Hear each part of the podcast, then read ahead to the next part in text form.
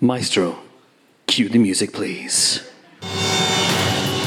Oh, yeah. Best 50 pounds we ever spent. Here we go. Are you ready? Here it comes, folks! On the Empire Podcast this week, we're live at King's Place, London for our 600th episode!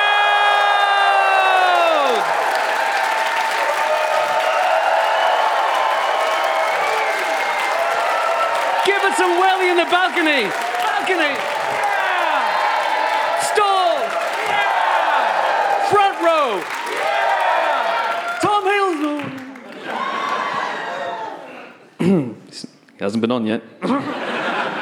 Got carried away there. Uh, anyway, hello, Pod. I'm Chris Hewitt, and welcome to the latest landmark episode of the, let me just double check, Empire Podcast. With this episode, we are both 12 years old and 600 episodes young. Work that one out, motherfuckers. Um, and believe me, I feel a lot closer to 600 than I do 12. When 600 episodes you reach, look as good you were not. But enough about my ongoing physical and, let's be honest, mental decline. Uh, let's focus on the here and the now, shall we, folks? I am tremendously excited, it says here, to be back at our spiritual home of King's Place in London. Oh, yeah!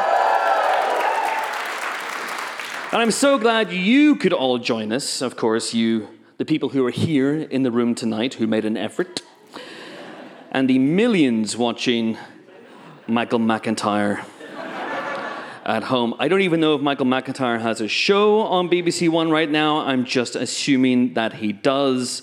It's a Saturday night. He will work his way in there somewhere. Anyway, this is obviously a landmark episode, and I know what you're all thinking. You're thinking, Chris, have you pushed the boat out?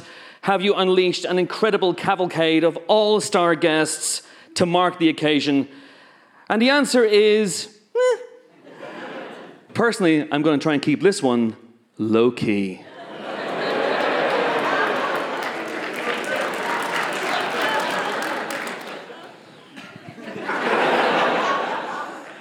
What I do have, what I do have is an astonishing lineup of colleagues of such lethal cunning. Three of them, in fact.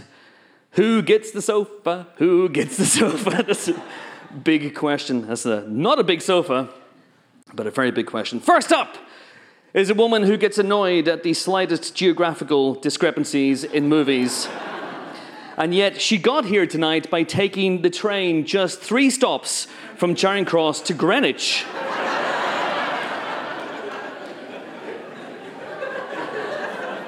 How does that work?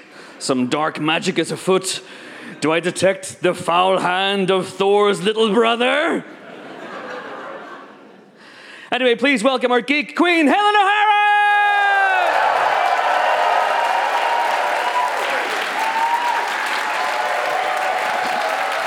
Hello, hello. Helen! Yeah. Helen gets the sofa. Helen gets the sofa.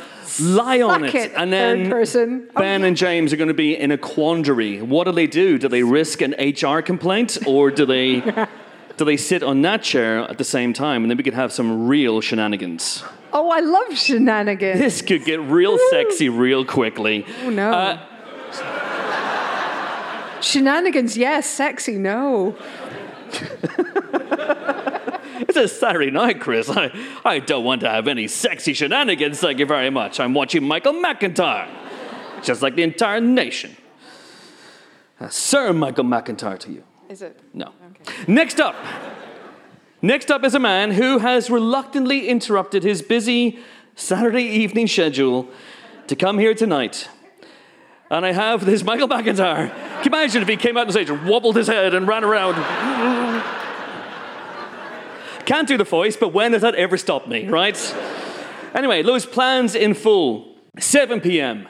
Yelling, Dune! For a full hour. 8 p.m. Falling for 30 minutes. 8:30 p.m.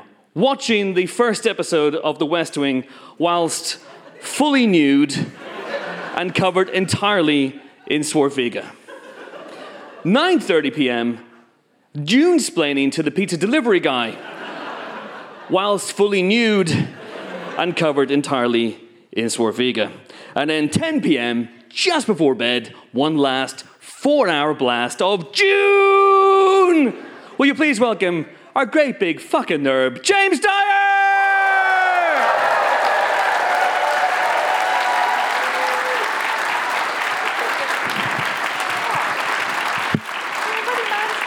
I get the sofa. This is exciting. I guess. Yeah. Okay. Remember, shenanigans, Yeah. but not sexy. No. I'm feeling sexy. Is sexy what you call Helen around the office, James? Is that? Oh no, no, no! Come on, No. come on, come on! HR! Come on. HR! I know they're here somewhere. Oh dear, no, they're not. They've been fired a long time ago. order. Yeah, yeah. Uh, anyway, last but not least is the youngest member of our team. When this pod launched in 2012, he was barely knee high to a frost giant. But look at him now. He's the nicest serial killer in the business. He is a prince of Asgard, Odinson. He is the rightful king of Jotunheim. Hang on a second, this is just a bunch of Loki lines. That's weird. That can't in any way indicate who might be a guest later on, right? Anyway, you may have an army, but we have a Ben Travis!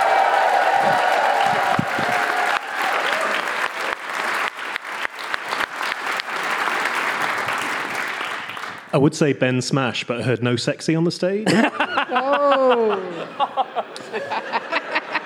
Well, that's upsetting. oh, what am I unleashed? 600 episodes. We made it to 600 episodes before we were shut down for being too damn sexy. Uh, all right, so this is a live show, so we're going to uh, dispense with the formula by being entertaining. Um, no, of course not. I wouldn't put such pressure on, on you. Uh, we're instead going to talk about movie news first. That's right, we don't do that first, usually, but we do today. For example, last week's podcast, Yeah. which I wasn't on, so obviously I listened to. yes, in detail. And you covered in detail the news that there might be a Top Gun 3, or did you not cover it in detail?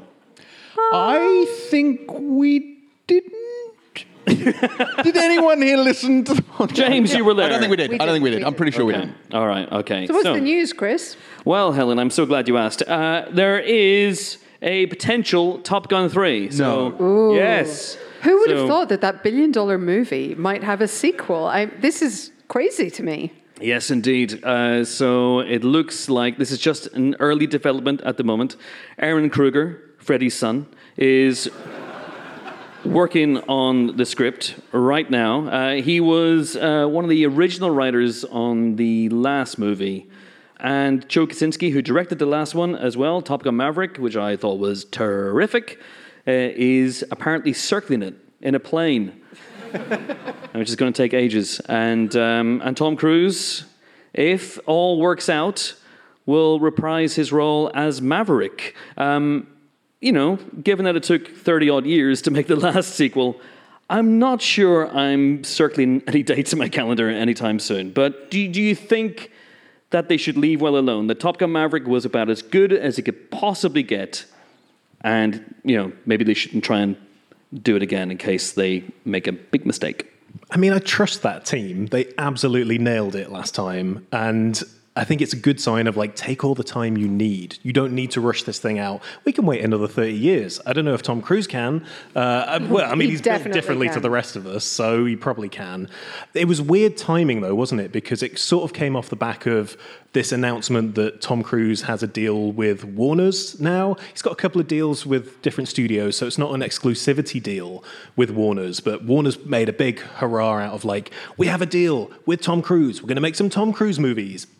And then very quickly, Paramount were like, we're making Top Gun 3. Don't go We're away, making the Tom Cruise movie, motherfuckers.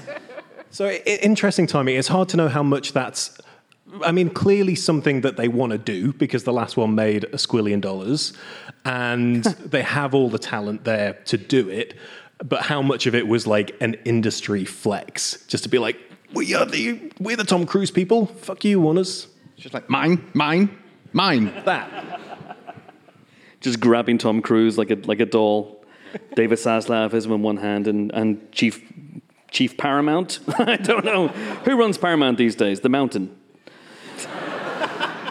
the Mountain is in charge. Who? Shari Redstone. Shari Redstone.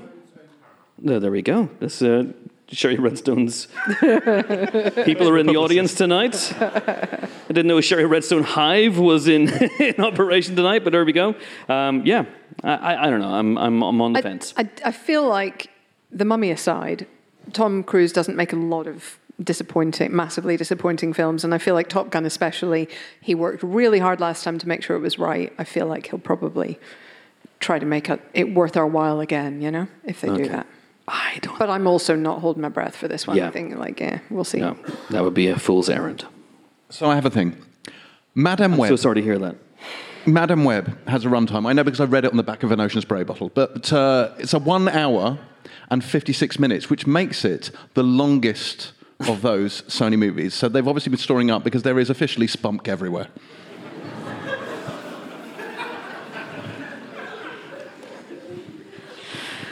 Yep. Just saying. Okay. Yep, yep. Is a we're expecting an explosion of Yeah. Web fluid. spump. Oh no. um, so Madame Web is one hour and fifty six minutes. We will sit through one hour and 56 minutes of Madame Web. That is. I suspect I- it will feel every single second of that. Every day, every hour, every minute that passes, I get more and more excited for Madame Web and what the fuck that movie is going to be. Um, uh, uh, my wife doesn't know this; she's in the audience. But uh, anybody who has romantic plans on February fourteenth, that also happens round to to be the day. that is the day that Madame Web hits cinemas. Her web connects them all, and that web is the web of lovers around the world. Uh, yeah, what a crazy, crazy release date that is. And the the the last like week or so of Madame Web marketing has been insane. As you say, the reveal of the Madame Web costume leaked on a Chinese bottle of ocean spray cranberry juice is like genius level. Yeah, as intended. Um, they put out all kinds of crazy teasers. Somebody has now figured out that the film is specifically set in 2003. Yes. So not only is it going to be a film that feels like it was made in 2003, it is literally set in the early 2000s. That the web that connects them all might just be the internet at that point. It would dial up. yeah, the web that connects that's, them all that's is why it's old an hour and enough- 56 minutes to try and load a page. The web that connects them all is old enough to drink in the US. That's what you're telling us. Yes. Good lord. I just the, there is. I'm not sure there's a world in which this movie is good, and yet every insane decision they seem to be making in how they roll this out only gets me weirdly more excited. That's Anyone amazing. else? Yeah, no, I'm, I'm, I'm excited about it, although I am slightly nervous about this February 14th uh, release date because uh, Cupid was working with my mum in the Amazon researching spiders the week before she died, and I don't know, it might be a bit, a bit too close to the bone for me emotionally. Uh, yeah, I don't know. I don't know. This this movie. th- th- This is a year. I think we talked about this a little bit on the pod, but this is a year in which official MCU has retreated somewhat uh, because of the strikes and because they're trying to get they're trying to make good films. Um, and there's only one MCU film next year, and that's Deadpool three. Uh, and and it's like, oh, you can just imagine them going, oh, this is brilliant. Audiences will learn to fall in love with this again. There won't be a deluge of crap. Uh, and then there are three Spump movies coming. and audiences, most audiences, you guys know because you are discerning, uh, but most audiences don't know the difference. And especially because the Marvel logo is on Yeah. all three of them, despite Kevin Feige's best efforts to like, take it off. Uh, it's on there. So people will look at it and go, oh, Marvel.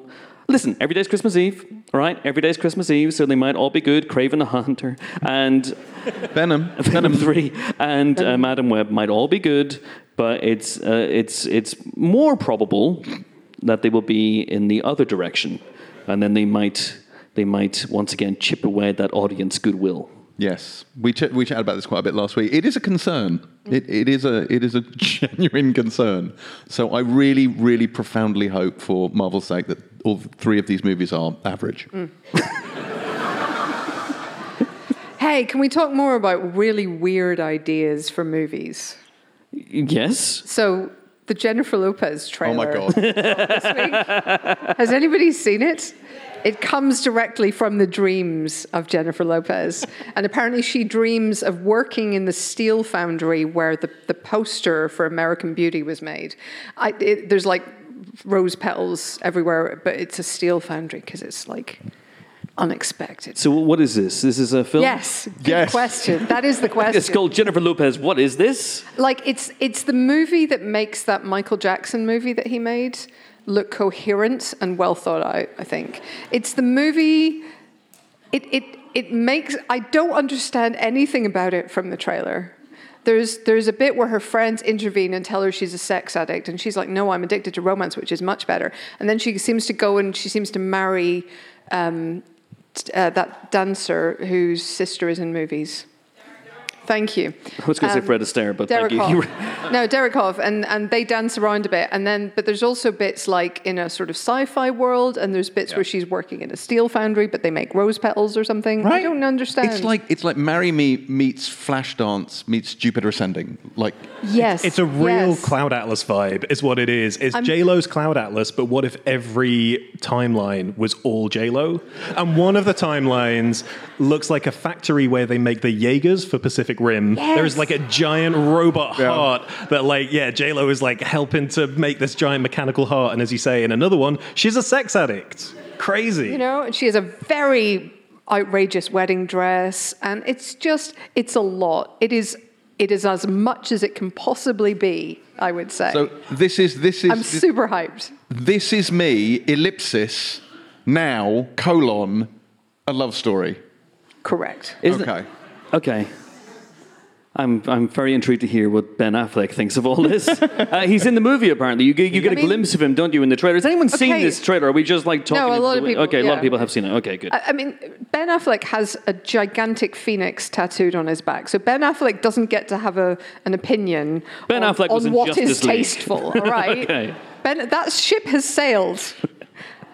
he has a giant phoenix on his back. Does he? Yeah. Do you remember? No. People know this, right? There, I'm there not the are only one. photos of Ben Affleck Yeah. solemnly staring into the ocean post Justice League with this giant tattoo on his back. Yeah, it was It- it, was after the breakup with Garner, and he has this. And But now he did may he have ask- removed it, but he had the gigantic tattoo on his back, full color. But here's the thing: he got the tattoo artist just to do some ashes on his back. Oh, and then it became the phoenix. Anyway, it doesn't matter. Um, I really hope one of the universes in that film, though, is just about Ben Affleck trying to carry as much Dunkin' Donuts as possible. I know. oh, That's his daily struggle. it's a beautiful thing, isn't it? I would watch sad Ben Affleck. dot dot dot. This is me. Carrying dot dot dot. Donuts. Carrying donuts.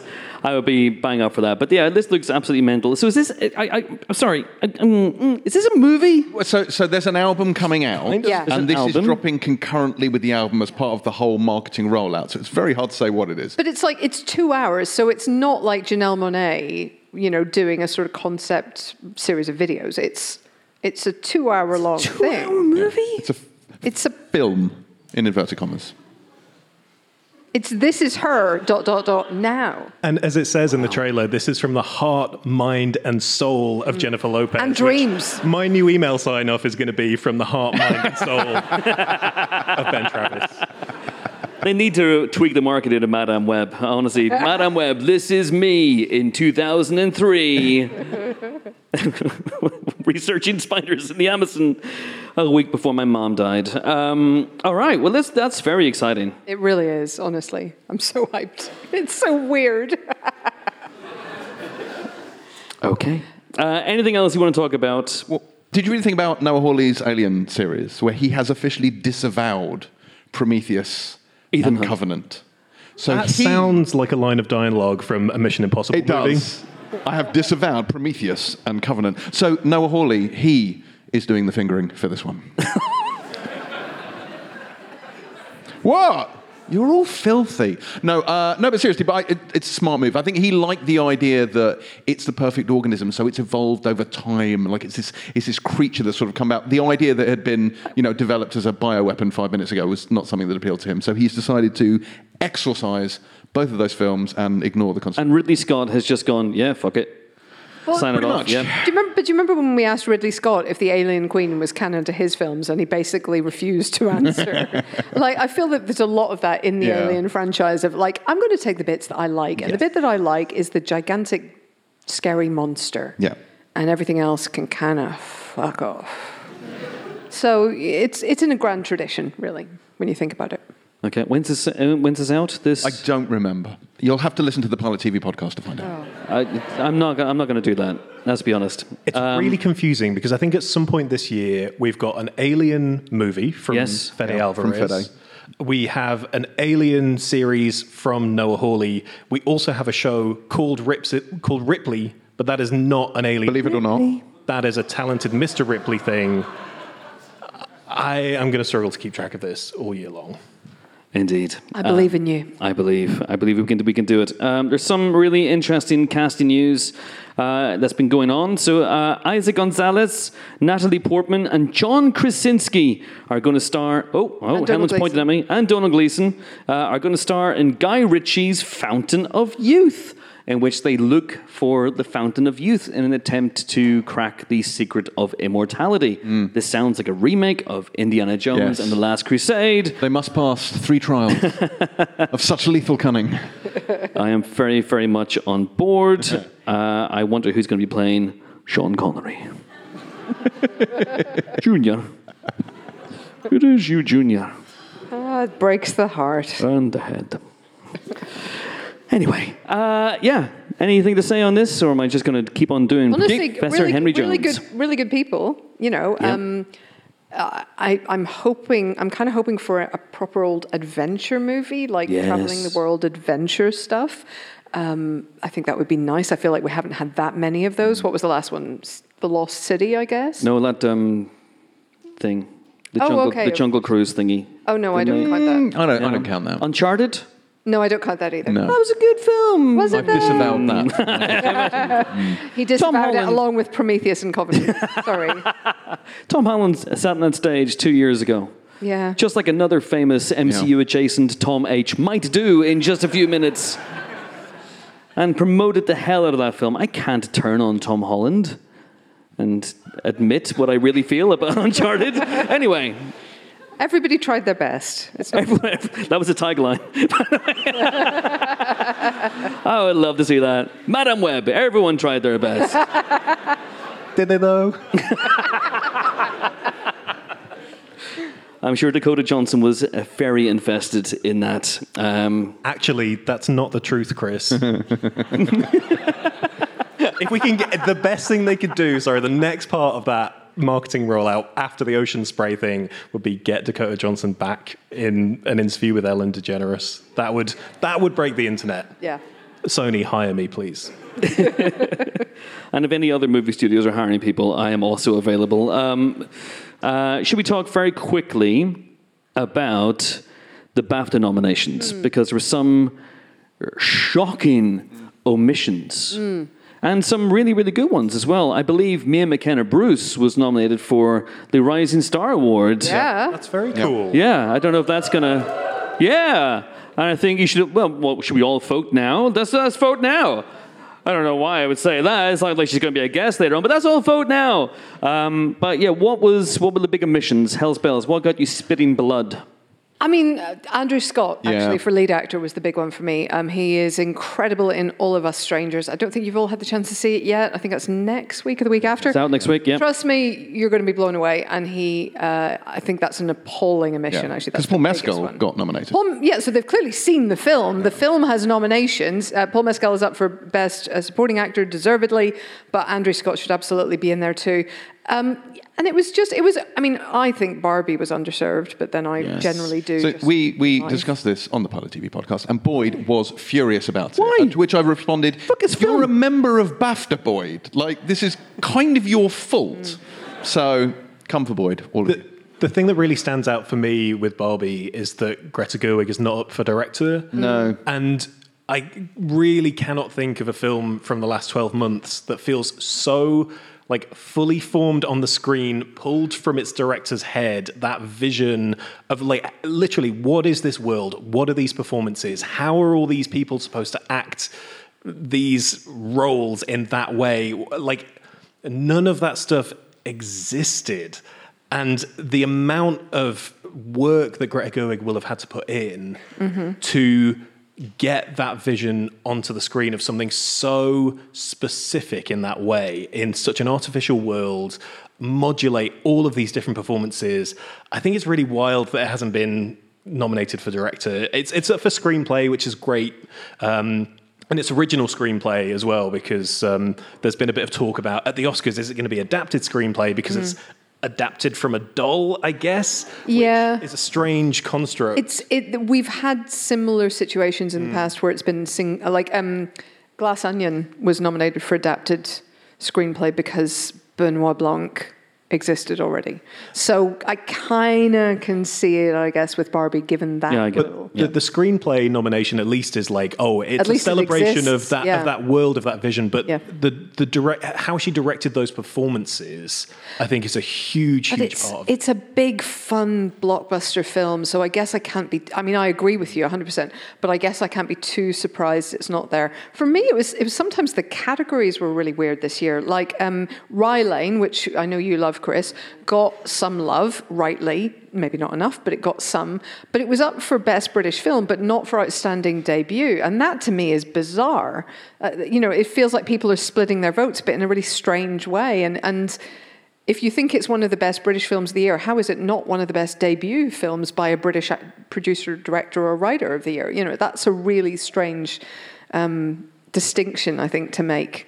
Yeah, it's And- and bizarre. a shame. And Wonka didn't win Best Everything. I know that hasn't taken place yet, but so sorry, Chris. That's a huge, that's a huge shock. I know there was a lot of uh, kerfuffle over Lily Gladstone being Yeah. uh, omitted the from the Best fuck? Actress That is- category, given that uh, she seems to be a shoe-in uh, for the Oscar. Uh, but I don't know how much impact the BAFTAs have on the Oscars. Uh, little to none, I would say. Yeah. no Lily and no Marty. No Martin Yeah. Scorsese for director as well. That is that is wild to me. It No is- Greta Lee for Past Lives either, by the way. All right, so it is uh, New Empire Week as well. The new issue of Empire uh, was put on sale in all good, evil, and virtual newsagents uh, on Thursday. And this is the part of the show now where we plug it relentlessly and uh, entice you to go out and buy a copy at your earliest convenience. I recognize that the shops are closed now, um, but you can break in. Uh, that's You totally cannot. fine. As your lawyer, you in. cannot break cannot in, break in. Uh, none of us have an issue. Does anyone have an issue? Yes. Thank you. bring it here. Bring it forth. So, Applause. hey. Applause. Excellent. Is this the subscribers cover? This is subscribers cover. So this is yeah the, the newsstand cover we should say is I believe a first in Empire history, right? This is the glows in the first glow in the dark cover covers Mm-hmm. that Empire has ever done. Ooh. I've got to tell you, when the glow in the dark issues came into the office, we all got really excited because we hadn't obviously had a chance to, to see them in action, see how they worked. Yeah. So there were a bunch of us running around the office, holding the glow in the dark issues up to the light, like charging them up, and then going into dark meeting rooms. Uh, Sophie, our social media editor, was like crawling on the floor, shoving the magazine under a sofa to make it as dark as possible to see if it glowed in the dark. It it was delirium. It's what Gozer would have wanted, uh, I have to say. But uh, can we just do a quick experiment? I, I understand this may not be the glow in the dark cover, but can we turn the lights off and just see what happens? Nothing. Absolutely fucking nothing. Because it's not the glow in the dark cover. I was hoping it might the will of these Aha, people. aha, aha. Oh, oh. Yes. Look at this. We have a hero. There we go. Graham. Thank you. This is Graham, who actually works for Empire and designed the cover or helped Hold- design the hold it cover. up to the light. There we go. All right. You got to Okay. charge it up. You got to charge it up. I, I got I got to hold it up. Okay. Yeah, sunbathe with it. Okay, no, this is doomed to failure. All right, here we go. How long does it take? Thankfully, this isn't being filmed. Um, all right, we need to charge it up, apparently. Yep. All right, okay, so let's talk about what's in the issue while I hold it here like a fucking idiot. What's in the issue of Empire, folks? You'd never guess, but we've got a lot of Ghostbusters in there. Yeah, Uh, so we have Well, that makes me feel good. very good. does. And, well, yeah, well, it was good stuff, yes. Yeah, tons of good I stuff. can't see. I'm, uh, I'm literally yeah, holding the big issue up. Big old exclusive on uh, Ghostbusters Frozen Empire, speaking to loads of the Ghostbusters, old and new, uh, director Gil Kenan, uh, Jason Reitman, who's co written and produced this one as well. Uh, so, yeah, huge look into Frozen Empire, which sounds amazing. It sounds really, really fun. We have a big piece on Bob Marley, One Love, talking to uh, Reinaldo Marcus Green, the director, and Kingsley Ben-Adir, who's playing Bob Marley, Lashana Lynch in that feature as well. We have, um, I'm afraid, due to scheduling errors, two features by me. What are you like? Um, we've got. Uh, We've got the cast and directors of Drive Away Dolls explaining that lesbian caper movie. It's a freaking blast. Um, I also wrote about Mae West, one of the coolest women ever to work in Hollywood, so that was a lot of fun. We also have American Fiction. We have we talked to the director Cord Jefferson about that incredible film. Bloody we, brilliant. We have a really big career interview with Diablo Cody, which is an incredible interview. It's like a really honest and revealing interview about her time in Hollywood, uh, the ups and the downs, and how weird she finds it now that um, Lisa Frankenstein is being advertised as from the direct from the writer of Jennifer's Body, given what happened to that film and the changing reputation around her work. And yeah, it's really fascinating. It's a, an incredible interview. That Listen, long story short, it's a good issue. Go and buy really it. Uh, but It, it feels charged to me. I feel charged. yeah, it feels out. charged. The, the room feels charged. The cover feels charged. Maestro, Bradley Cooper is here? Leonard Bernstein, Le- lights if you please. Oh! Come on.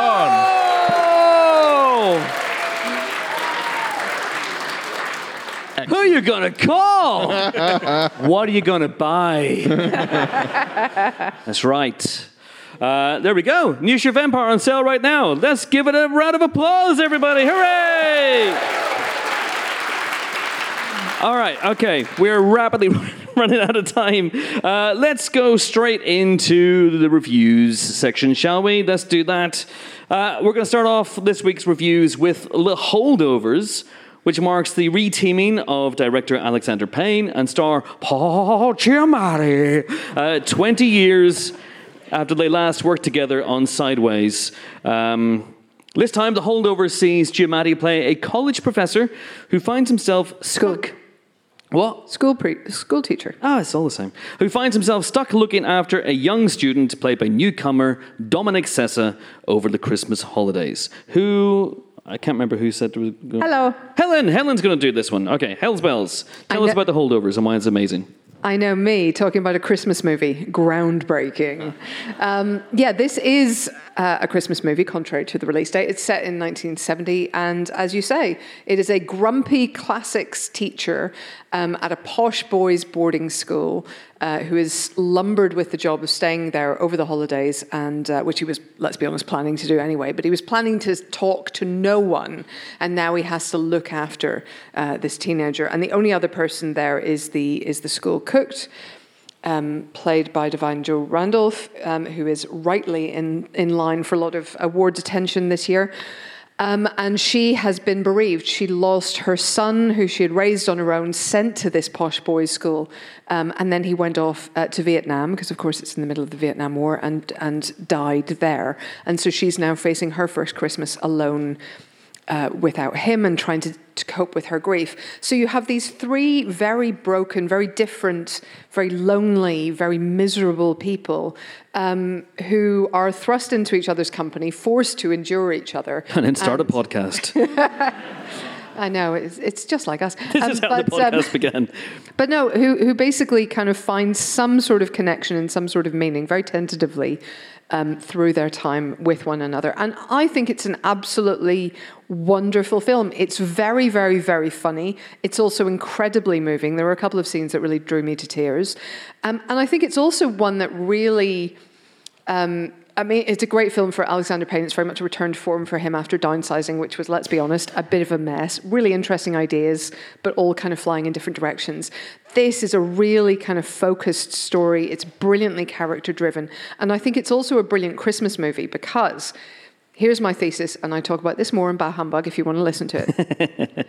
Christmas isn't actually a time for romance. Christmas is a terrible time to get together with somebody new. You have way too many other commitments over Christmas, and the last thing you want to do is all your Christmas pictures from that year have some rando in them that you end up not staying with, right? Disastrous time to go on a date. Um, Christmas, however, is a really meaningful time to potentially make connections with other people, whether that's family or friends or anybody else. It's a really good time to work through your loneliness and find some kind of new warmth and connection in a cold and sometimes difficult world. And that's kind of what this film is about. Th- these are people who desperately need Christmas spirit in a way that, you know, beautiful girl and beautiful boy in rom coms just don't. These people desperately need a bit of human love and warmth and charity, and that's what they find in each other. Kind of. It, this is not a schmaltzy film. This is, you know, this is very much more that you know the first hour and a half of It's a Wonderful Life. This is that a lot of the time, right? So this is not overly sweet. It's not sh- schmaltzy or saccharine. It's a really beautiful film about a tentative little glimpse of hope and connection in the future. I thought it was wonderful. It, it- this feels like this is going to be a Bah Humbug classic, isn't it? Like it's For definitely sure, because yeah. it's it's it's all the things you want. Like it's got the kind of Ebenezer S redemption story, the kind of cranky grouch, and then you get to know him. But it's all about sort of getting past the spiky armor and seeing who people really are. It's, and like if someone is a raging twat, it's like why are they a raging twat? So you know, It's get the to know question them, James has been hoping things. someone would ask for years. Thank you, Helen. Uh, but yeah, it's, it's. I mean, it's lovely. Like it's sad. It's kind of tragic. It's upsetting. It's happy. Like it's joyful. It's. I mean, it's wonderful. It's a wonderful little film. Yeah. That mix of like the chilliness of the season and the warmth of the mm. company is something that I think the film just gets across really, really well. And it's just a lovely thing, especially in modern day kind of contemporary cinema, to see a Christmas movie about like n- like normal people and grown-ups it's not like oh we've got to do a christmas movie here's a random relative of santa who has to take over the factory it's so Christmassy inside and out, which again is why it's bonkers that it's been released now rather than in December. It's so inherently Christmassy and it feels so in touch with what that season is in a way that most Christmas films kind of get wrong. Very much. So you watch it, and as you're watching it, you're thinking, I'm going to watch this every Christmas now. This is delightful. And nothing else really seems like it scratches that particular itch in terms of the, the roster of classic Christmas movies, aside from something like It's a Wonderful Life, which is nearly 100 fucking years ago. It, it is genuinely rare to have a Christmas movie that is also a genuine Oscar contender, and here we are, and rightfully so. these are these are. I mean, I think Da'Vine Joy, Da'Vine Joy Randolph is rightly the front runner for Best Supporting Actress right now, um, and Paul Giamatti is in with a chance uh, in, against very very big competition. Yeah, yeah, he's he's coming up on the outside of Cillian Murphy, isn't he? Uh, he may even win Best Actor for this, and I think it would be deserved because he's tremendous. He's absolutely tremendous in this. Uh, I love this movie I, for all the reasons that you guys have already outlined. Uh, it's absolutely fucking bonkers that it's been released in this country on January 19th. Now, I will say, of course, that, you know, it a lot of it takes place after Christmas. And having spoken to Alexander Payne about this movie, he considers it to be more of a winter movie than a Christmas movie, um, like Die Hard, I guess. Um, but for me, it's absolutely a Christmas movie, and I can see it going into the perennial rotation when Christmas comes around now alongside Wonka. Um, and Gremlins and, and whatnot. It's it's just so good, and I think the screenplay by David Hemingson uh, is a little bit of a mini masterpiece in character development and character reveals that you don't fully know what drives these characters uh, until like an hour and a half in. And it's so beautiful the way that each scene just peels back a little bit of a layer of all three of them. Um, and there's other things going on in here as well. If you listen to next week's interview, I interviewed uh, Giamatti and Payne this week uh, when they were in town. and we talk a little bit about how, for me, it's actually reminiscent of The Shining. And there's a there's a weirdly like a little horror thing going on there as well. Not it's not supernatural in any way, shape, or form, but there's a chilliness to it um, that gives way to all this this wonderful uh, and earned emotion. Uh, we gave it five stars, didn't we? We did, yeah. Five stars. It's absolutely deserving of each and every one of those stars. Alexander Payne is a phenomenal filmmaker, uh, and this sits up there with his best for me. Five stars then for the holdovers. What's next? Uh, it's a double dose of British sci-fi dystopia. Yay! uh, we're going to start with The Kitchen, which is on Netflix right now and which marks the directorial debut of Kibwe Tavares and one Daniel Kaluuya. Uh, it stars Kano as Izzy, who's a man who lives in a huge social housing apartment complex called The Kitchen in a London many years in the future. And against the backdrop of that being targeted by the authorities for widespread eviction, so they can basically take it over, uh, he embarks upon a tentative relationship with a young boy, Benji, played by Jedaiah Bannerman, who might just be his son. Who's taking this one? Me. Ben. Yeah, I was incredibly impressed with this film and seeing what uh, Daniel Kaluuya and Kibwe Tavares have done with this. Sometimes you watch a debut film uh, from anybody, but also from actors or somebody from a different background who's clearly wanted to make a film for a long time. And you watch it and you think, this is great, but you can tell they had so many ideas and they didn't quite know how to whittle it down into something or it feels a bit sprawling. I was so impressed with how focused this film was. I thought it created a really compelling world. So it's a, a future version of London, but in a pretty low key way. Loki. Uh, no Tom Hiddleston. Don't go Interesting. in expecting Tom Hiddleston. Uh, Nobody expects Tom Hiddleston, am I right, folks? So it, it's a very sort of grounded version of future London and just little ideas peppered into how this world works. At, at- first, I was put in mind a bit of like an episode of Black Mirror in a way that I was also cautious of like, is this going to feel like it would have been better as an episode of Black Mirror? Actually, I really think it stands as a film in its own right. So it creates this really compelling vision of London that feels futuristic enough, but absolutely hits the allegories that it's trying to hit in terms of uh, gentrification and the sort of divide in London between who seemingly has and who seemingly has not, and uh, where these kind of communities thrive and what it's like inside the community and outside that community. The world is really compelling. And yet, that doesn't mean anything if you've not got a strong character story. And I was really swept up in the story between Izzy and uh, Benji. Benji, the kid. So Izzy, yeah, he works um, for like a funeral service uh, where people's uh, remains are, are planted, uh, used to help grow trees. And there's this whole like little thread going on there that I think is really well drawn. He sees Benji uh, at his mum's funeral, and he basically has to take this kid under his wing.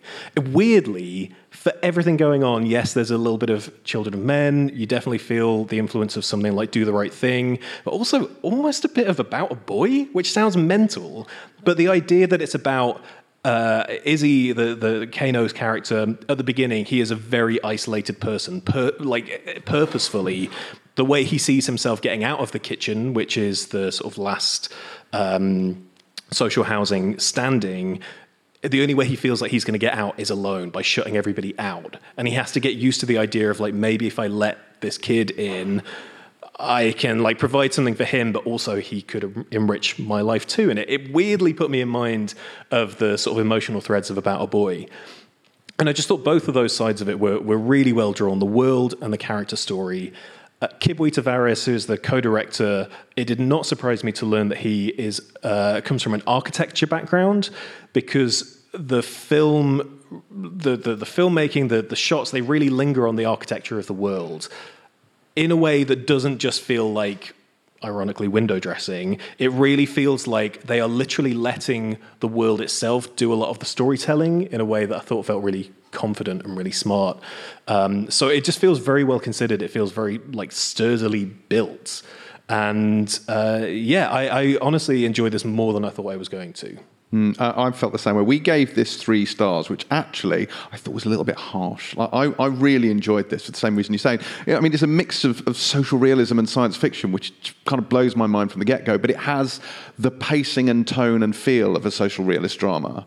but with sci-fi trappings to it. But it's it's grounded enough in our reality that it feels a lot like if we get five more years of the Tories, this is what we're getting.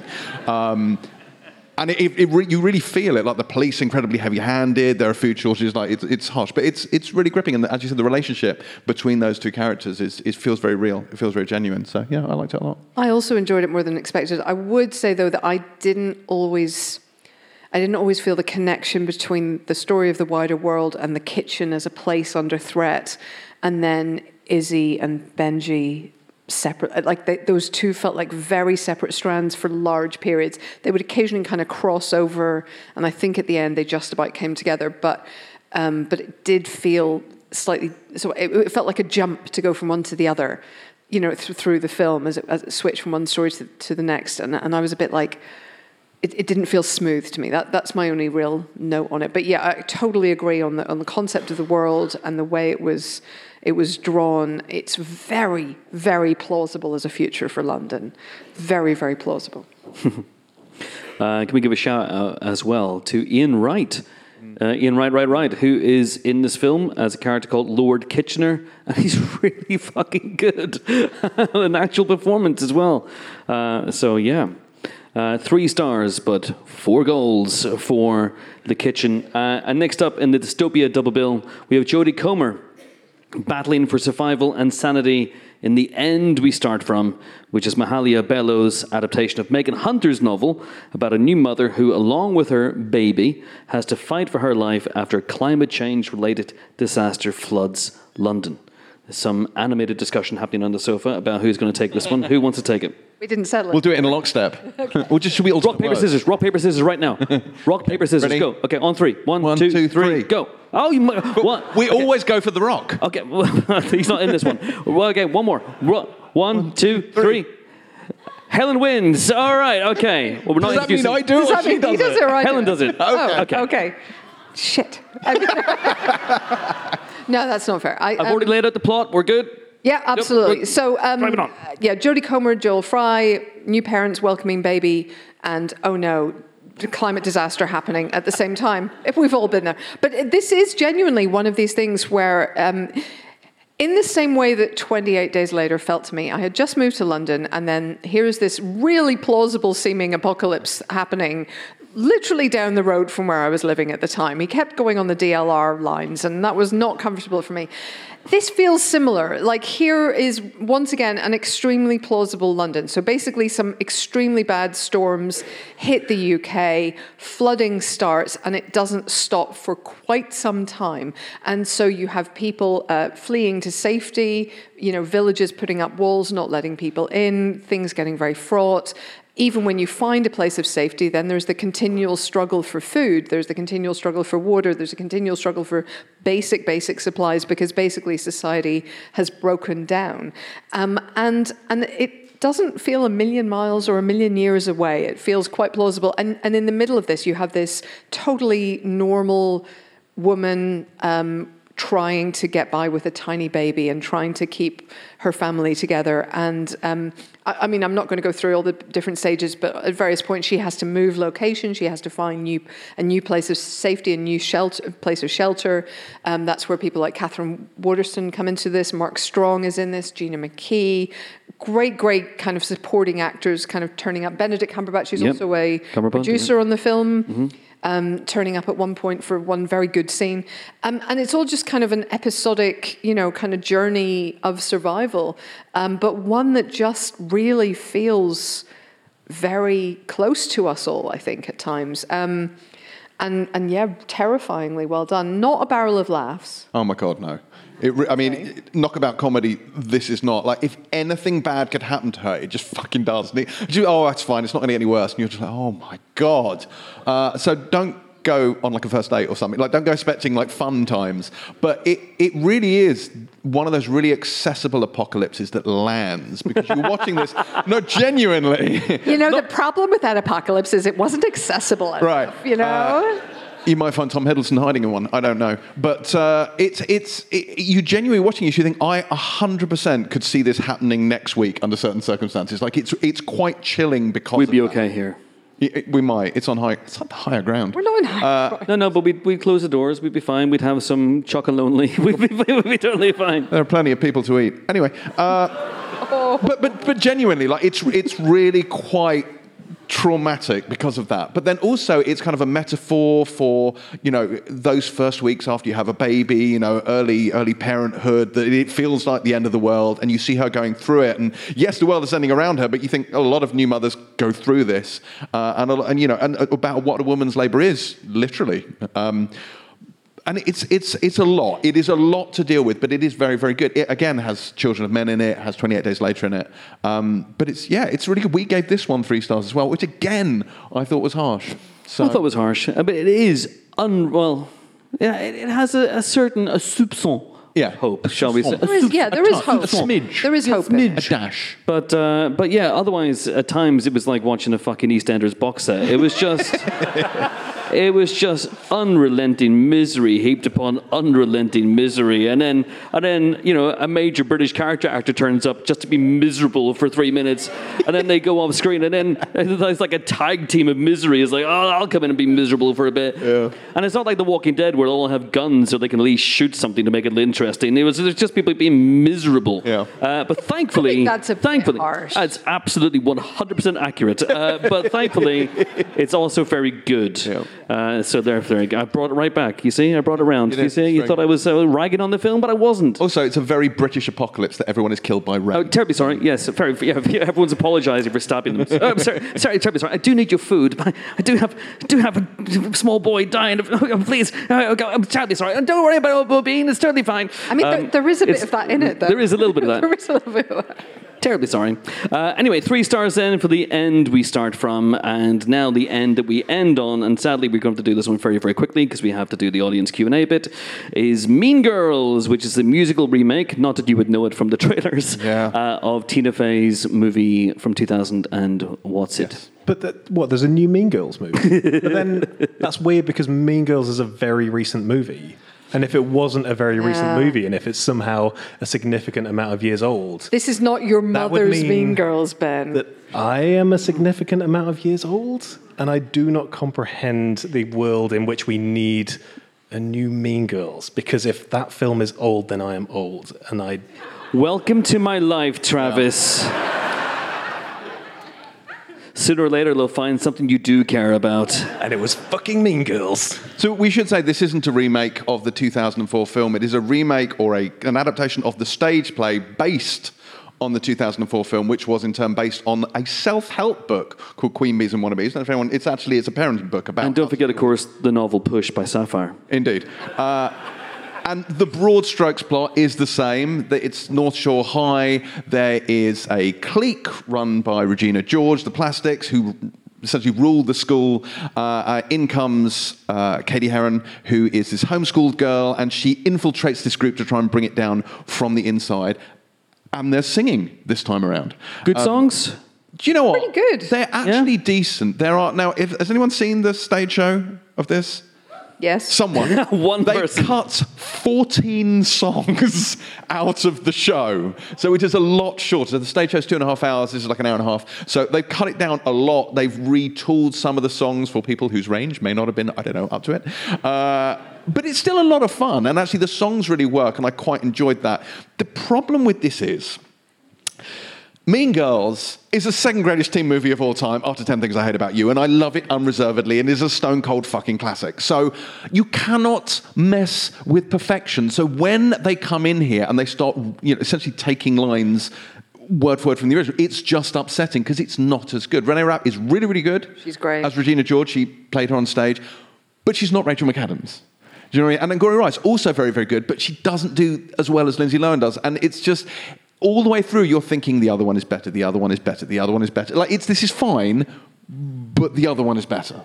That wasn't my issue with it. My issue with it was more that a lot of the issues in Mean Girls feel like they're different now. It feels like Mm. I, I know some of obviously the bullying and stuff remains, but I feel like teens nowadays have certain different attitudes to things, True. and this hasn't really fully been updated to take account of that. Like obviously there is posting on social media mm. in this and stuff like that, and there's a different kind of style to the plastics, but it's not it's still the same attitudes Yeah. behind it and and that to me didn't quite work what i did think uh, who, who, the person i think did come, come out of this significantly better than the original film is janice um, Auliʻi Cravalho who of course is the voice of moana who i thought kind of almost stole the show here Cady is the, the weakest link, and Angourie Rice is the weakest Goodbye. link. Harsh. Renee Renee Rapp is great, but I thought Auliʻi Cravalho really Mm. ran away with this. And she has the best songs. He has the best She has the best songs. songs. Yeah. The, it is really weird. If you if you are from my generation, I think this is really the first time that like a core text from my life has been, as you say. No, seriously, as Bless you say, you. it's it's not necessarily a remake because it's a musical, but there are large swathes where it's like. A, just a younger person Yeah. saying exactly the same joke, but it's just a different person saying it, and it's so strange. Like we, I've lived through multiple, I don't know, Spider-Man reboots, but e- each time they're doing a bit of a different spin on it. It it was such a weird experience for the first time to see something like this, where it's like. Here is just a younger person playing this particular role, delivering these jokes, and they're the jokes that have become famous. Yes, they're very solid jokes because it's written by Tina Fey, mm. as is this film. They're, they're, they're solidly constructed jokes, but they've become iconic because of the delivery, because of what they mean in pop culture. And so seeing somebody repeat those lines, it just can never have the same impact. It was, I, f- I felt like I was having an out of body experience. It's, kind of karaoke. It does feel like Yeah, karaoke. it's Mean Girls. It's slightly fetch. It's marginally gruel, I guess you could like say. all those, all those things when they try and bring those things in it's like yep that's a mean girls thing Yeah. Uh, but then there are bits where like i think a couple of the songs are really good some of them are, were fine there's bits of new jokes they have added bits it might be stuff that's in the stage show that Yeah. they've now been able to bring in Because Stage Show's, I think, 2017? yeah it's been I around for Yeah, a it's few been around years. But for so, a so while, this yeah. is updated for a modern era, but not updated to 2024. Like it's updated Hmm. to roughly 2017. So And when you hear a new gag, like they're the funniest bits Yeah, they are. because you haven't Yeah. heard them before and because they're Tina Fey gags. And there's definitely bits where you're like, that feels like it would have been on 30 Rock, Yeah. which is great. But it, yeah, if you are a, a millennial, a younger millennial going to see this, prepare just to feel very strange in the cinema while you're like, I love I- that Ben is having a midlife crisis. This is, this is absolutely incredible. Uh, we we, we, uh, we gave this one four stars. Uh, can I just make a quick confession? Did we?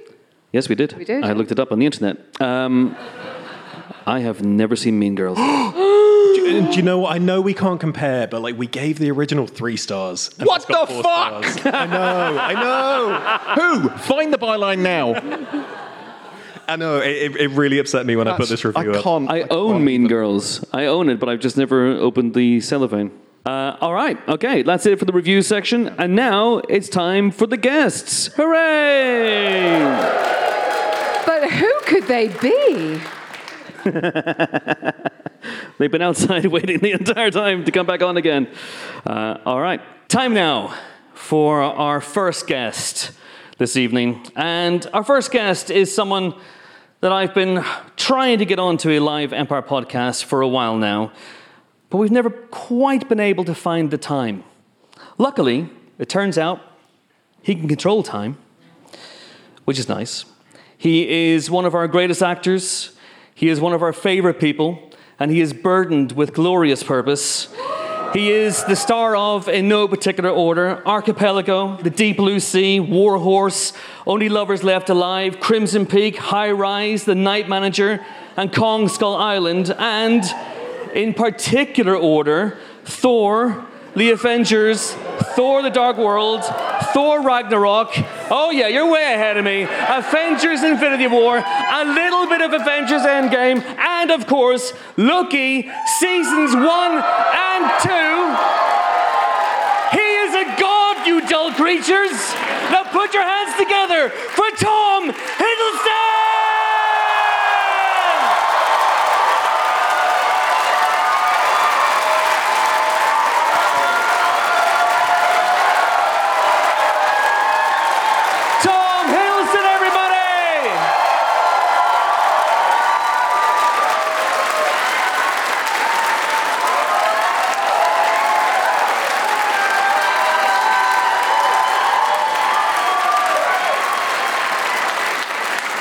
All right.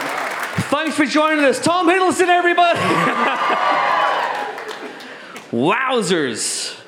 Goodness me, thank you so much. What, well, I feel very warm now.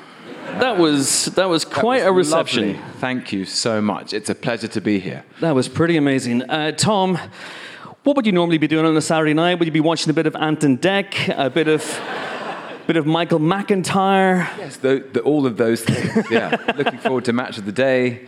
Um, uh, not this, but but this is unique and rare and unusual in my calendar, and uh, a great honour. So Oh, it's a great honor to have you here, and uh, and thank you so much for doing this. Uh, especially since we you don't have anything to plug, so we don't have anything to talk about. So this is good. So we're just going to sit here in silence for the next twenty minutes or so.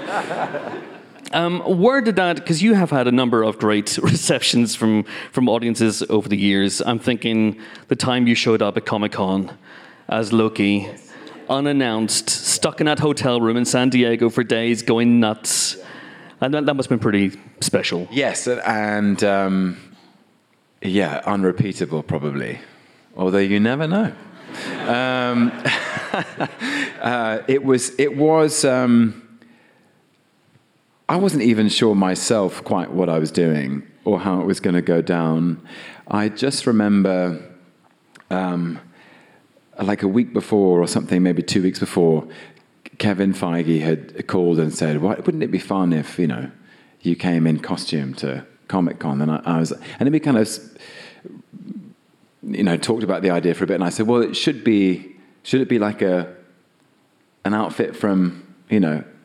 A sort of a place where you get your Halloween costume, or should, you know, or should we actually do the thing? Or Should we go, um, go big or go home? And we both agreed we had to go big. Um, and it's not Hall H at that time. It's not really uh, any kind of. It's not, they don't, weren't really used to that kind of thing. So I'd done a little rehearsal, but I hadn't done it in costume. I'd snuck in the night before Oh right, okay. uh, and just tried to get literally a slightly theatrical, technical thing. I tried to work out the levels for my, you know, how loud I had to be. Because you were coming straight on and Coming giving it the big. on. Yeah, yeah. So it was just a little tiny work through of where I should stand because there's not, it's not, it, there are no lights. I mean, there's lights in here.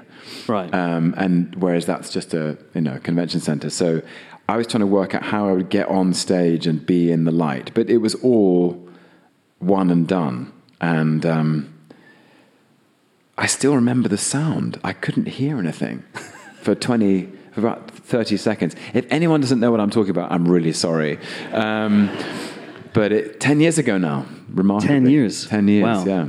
So Tom showed up at Comic Con uh, dressed as Loki, which is handy because he plays Loki in, in the MCU. And if it was Spider Man, he'd be like, "What? You're not Spider Man. Get out." with the mask, uh, and the crowd went nuts. The crowd went bananas. Uh, I think that's Yeah, that's, that's pretty did. hard to top. But the yeah. funniest bit for me was they started before I'd said a word. I th- how many people in that room? Seven thousand. it was something like that. Yeah, 10,000, Yeah. 7,000. S- people started chanting Loki. It was like being in a band for 10 seconds. And um, I thought, well, I'm going to have to say something in a minute, but I can't hear myself, and you won't be able to hear me. So you have at some point, you have to stop chanting Loki. And so I put my finger to my lips, and everybody stopped. and I was like, wow. I should be in a band. That's the power. That's the power the Loki wields. Yeah, yeah, exactly. Is that something that you discovered quite early on in your journey with that character? The incredible impact that he had on audiences and, and the way people act around you and react to you must have changed. I'm guessing instantly. Um, I don't know. Yeah, I don't know if it was instant. It was. Um, I guess I'm trying to remember now what happened in the year after. It, I think the, the, it was a cumulative thing of, of Thor and Avengers, which were made very close to each other, and they came out a year apart. And um, Avengers was a, a, for all of us, I think, a, a really uh, extraordinary moment, a turning point, because it was it made such an impact that in in that month, in that year, and um, after that, I really noticed I, I know. I know. I, there was something about just people. Loki had had uh, I don't know wedged itself himself into people's imaginations that summer. I suppose it was. It was a big movie that summer, wasn't it? It was pretty big.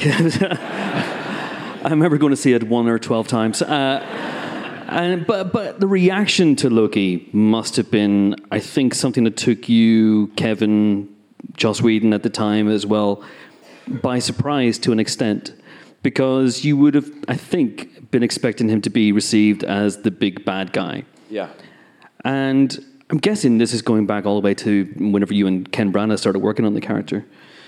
Instead, people started feeling sorry for him and sympathizing with him and and glomming onto him now, was that actually what you and Ken were going for in the in the beginning? I I think it's something actually far beyond me and Ken and Kevin, and I think we just find anti-heroes interesting. Mm. Heroes we aspire to be as as an audience, as human beings. Heroes represent the best of us, and they have less flaws than us. Anti-heroes are they're more human because they have flaws, and sometimes it's the flaws we're focusing on. And if anti heroes are villains, then actually, if, if you creatively, and all great writers and, and authors understand this, is if you can create a villain from uh, empathy, which is to say that villains are made, not born, in all likelihood. That it's nurture, not nature. Yeah. I don't know. I mean, there's a long debate to be had about that, but you find the point at which you find the pain, you find the suffering, and inside the pain is vulnerability. And then the vulnerability hardens into, into things like anger and vengefulness and grievance and dis, dis, sort of a desire to destroy, or pride, arrogance. All these things we recognize in great villains that they are tough and steely and um, and proud and mm. isolated. Um, but behind all of that is probably some suffering, and and I suppose that's what we were thinking about uh, when we made Thor. But we weren't thinking; we were trying to build a a character that was there in the mythology, there in the comics, that was in counterpoint to, so that Thor and Loki were growing into themselves together from a place of being two brothers, two princes, very classical archetypes, brothers competing for their father's affection. And I think a younger brother living in the shadow of the older one hmm. uh, is a that becomes kind of marginalized and isolated. It, it's a tale as old as time. It's it's a, a, a trope that exists in in belief systems and mythology uh, uh, as, as far back as you as you care to name it, um, and hanging the story on that seemed really interesting. Yeah, there's there's a sense going through watching the the MCU. There's a sense of a moment when Chris Hemsworth begins to really take control of Thor and of who he wants to play as Thor and how he wants to play that character. And there's also a sense that and you have also taken control of Loki's journey. We were talking a little bit backstage. We talked a, lot over the over the years, you and I, about glorious purpose, and that was a, a, line that obviously is the, the, Avengers, but that's something that you very very quickly connected with. And when you got a chance to really start shaping Loki's journey, that was what you wanted to to log on to. Yes. Uh, I mean, I, I feel very lucky that I was invited into creating Loki from the, that first Thor film, really. And the cornerstone of the entire characterization was always that scene in the first Thor movie with Anthony Hopkins as Odin, and, and they're in the weapons vault, and Loki finds out that he's adopted and that he was never related by blood to this family, that he was uh, an orphan, he was abandoned, and um,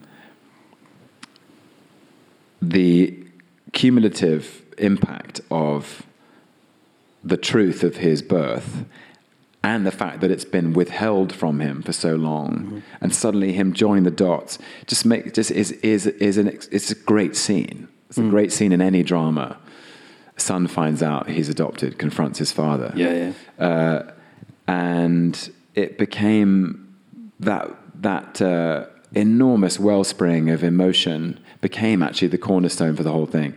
So by the time I get to Avengers and I'm in a in a this NASA base in um, uh, Wilmington, Ohio, or I think that was where we were, Pennsylvania. Anyway, looking at Samuel L. Jackson and Stellan Skarsgård and Jeremy Renner saying, "I'm burdened with glorious purpose," it's a it's a mask already. You know, this I, it, he's already covering. Uh, he's covering up all that vulnerability. Um, and uh, he's come down to earth to find a place to belong because he doesn't belong anywhere else. And by the time we got to Dark World, I was already thinking about um, how these uh, kind of um, these beams of authenticity, like beams of light shining through a mask or a gauze, would would flash in. There's that scene in Dark World when uh, Thor says, "No more illusions," and and how he really feels is revealed in the cell, and you see how distressed and grief-stricken he is at the death of his mother. Yeah. But but yes, you, you're absolutely right. I'm burdened with glorious purpose. Um, if your life is a lie, if the story of your life is a lie, um, and you and perhaps, I think in Loki's case, he's destabilized. He doesn't have an anchor. He doesn't have a center, and therefore he doesn't have any structure for creating meaning, meaning, purpose. This is something you, it's it's never going to be a it's an inexhaustible um, uh, avenue for, for me as a as a actor and as a somebody th- who's thinking about it, just to keep scratching away at Loki's sense of purpose. How does he redefine it? How does he rediscover it? How does he reinvigorate it? How can he make his life mean something when the story he's been given is his life didn't mean anything? It meant so little he was left to die. Um, and then only adopted initially as a kind of uh, political idea. So it's just really rich. It's rich terrain as an actor to be um, to be playing in. It's and inside this extraordinary, colourful um, opera of the MCU. It's a, so I feel very fortunate that I've been given all this to, to play with, and we've kept it. I hope you feel in the audience that I've kept pushing the boundary of what that means, um, so that Loki's it keeps him very dynamic in a, in a story because he doesn't have any of the answers. Still doesn't quite know how to find how to derive meaning, how to make his life mean something. Am I Thor's brother? Am I an Odin's son? Um, I'll try to be in Infinity War, um, and then in in in uh, this, the, the in Loki, obviously he's the thing he does in Endgame breaks time by picking up the Tesseract, and so the TVA confronts him with all of with the shape of his life. Right, so I was born to lose. I'll try something else. um, you know, shapeshifter, boundary crosser. Um, so it's become, uh, yeah, the the if you like, the essay I've been writing for uh, 14 years has been about purpose and meaning, um, whether there's any glory in it at all, in fact. Is that essay close to being finished, or is I've no idea. mid-sentence? I have no idea. It's being marked at the moment. It's being marked. Um, I've sent it in. Uh, I'm waiting to hear. So, uh, Tom, I think you passed. I think you're going to get a passing grade on, on this one. Uh, how many times have you said goodbye to this character and actually thought you were saying goodbye to the character? Well, th- I think twice, twice properly. Uh, that we, I think it's known now on Thor. The, in Thor: The Dark World, that Loki uh, dies. Um, anyone listening at home, I'm doing inverted commas um, around the word dies. Uh, on Svartalfheim, the home of the Dark Elves. Wow.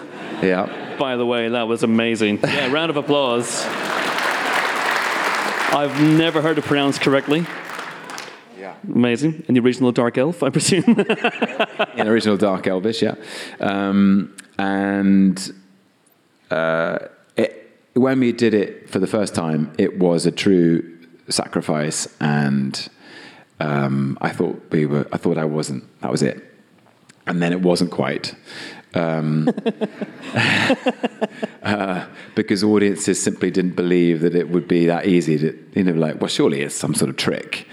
It's an, and and uh, Kevin Feige and Louis D'Esposito and everybody at Marvel thought, oh dear, well, we better, maybe it is a trick. Um, and it was, lo and behold. Um, and then I was back, and then strangely, but then strangely, the MCU took took a um, it was a really interesting period for me because that was when I think with with great confidence and creativity, the MCU was expanding. Yeah. And after Thor: The Dark World came the Guardians of the Galaxy and uh, Captain America: Winter Soldier and uh, the first Ant Man, I think. Then I could do a PowerPoint, but I won't. Doctor Strange. Sorry. Yeah, this is a test. I am not sure that I'm passing. You've passed with Svartalfheim, but Okay. uh, yeah, so so it's like Guardians, Ant Man, Doctor Strange, Black Panther, um, we uh, and then Civil War, and and so the MC, the, the focus was Chris and I, Hemsworth and I, didn't do anything for three years for for Marvel, um, even though I knew from the end of the Dark World, like, well, if they do, they, you know, I'm sitting on that throne, so twirling the moustache. where, where, wherever we pick up, um, we'll have to pick up where we left off. And then Ragnarok came along and, and was terrific, and and this perfect new jumping off point, a new diving board, a new color palette for the for the, the whole world of Asgard and Thor and Loki. Um, and then, yeah, in, and the second one was Infinity War. Infinity War was was was the first scene that uh, Markus and McFeely and Joe and Anthony Russo conceived of of the film.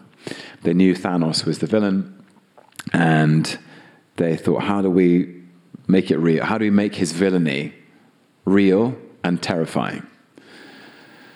It's Loki. Because of the connection of Thanos and Loki Yeah. in Avengers 1. Um, and that, uh, that that sacrifice was felt very real and moving and, uh, and final. Um, so, so that's when I say goodbye. Until. Um, so uh, yeah, he, uh, here I st- here I sit uh, before you.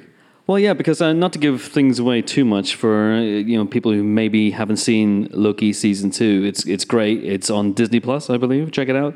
Uh, but there's there's a, a question mark, and also a, a, a period applied to, to Loki. If we're talking in essay terms, Yeah. You know? Yes. Um, so I, I don't know. I mean, it feels like this is a character that you could play again, but equally, if it didn't come Yeah. up, he's got a nice, interesting ending.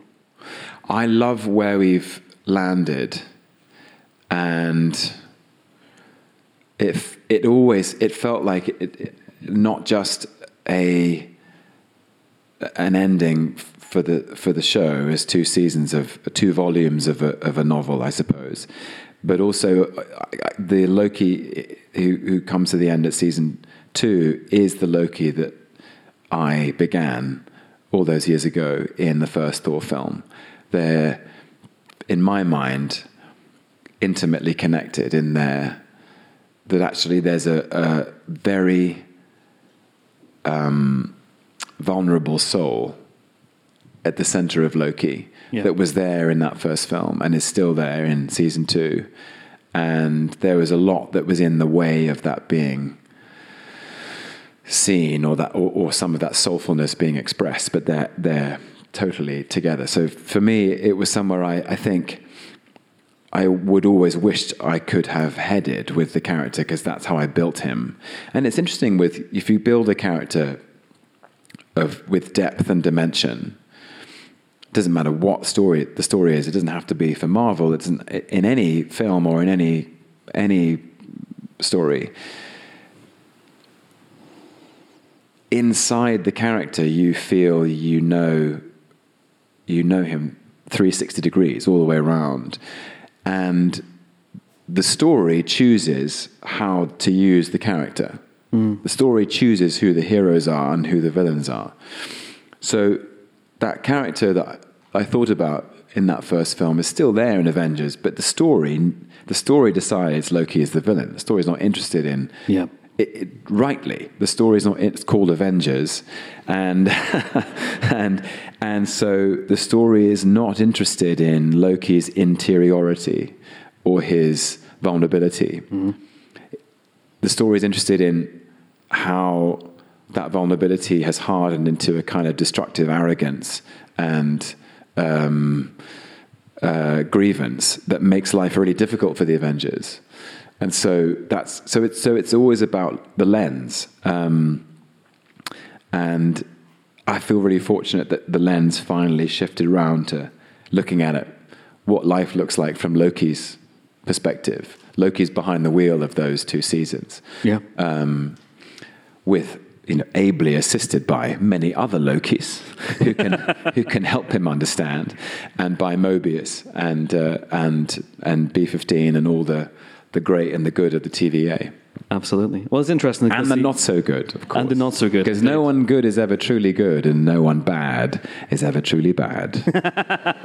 I don't know. Sonny Birch might beg to differ, but uh, uh, just a real, real quick, uh, one last uh, Loki question. Um, what if season two is currently has currently just dropped, uh, and in that you show up as Loki, a Yes. different, a different type of Loki, Yes. a very bad Shakespearean actor as well, which which tickled me immensely. Um, uh, the and- apple doesn't fall far from the tree.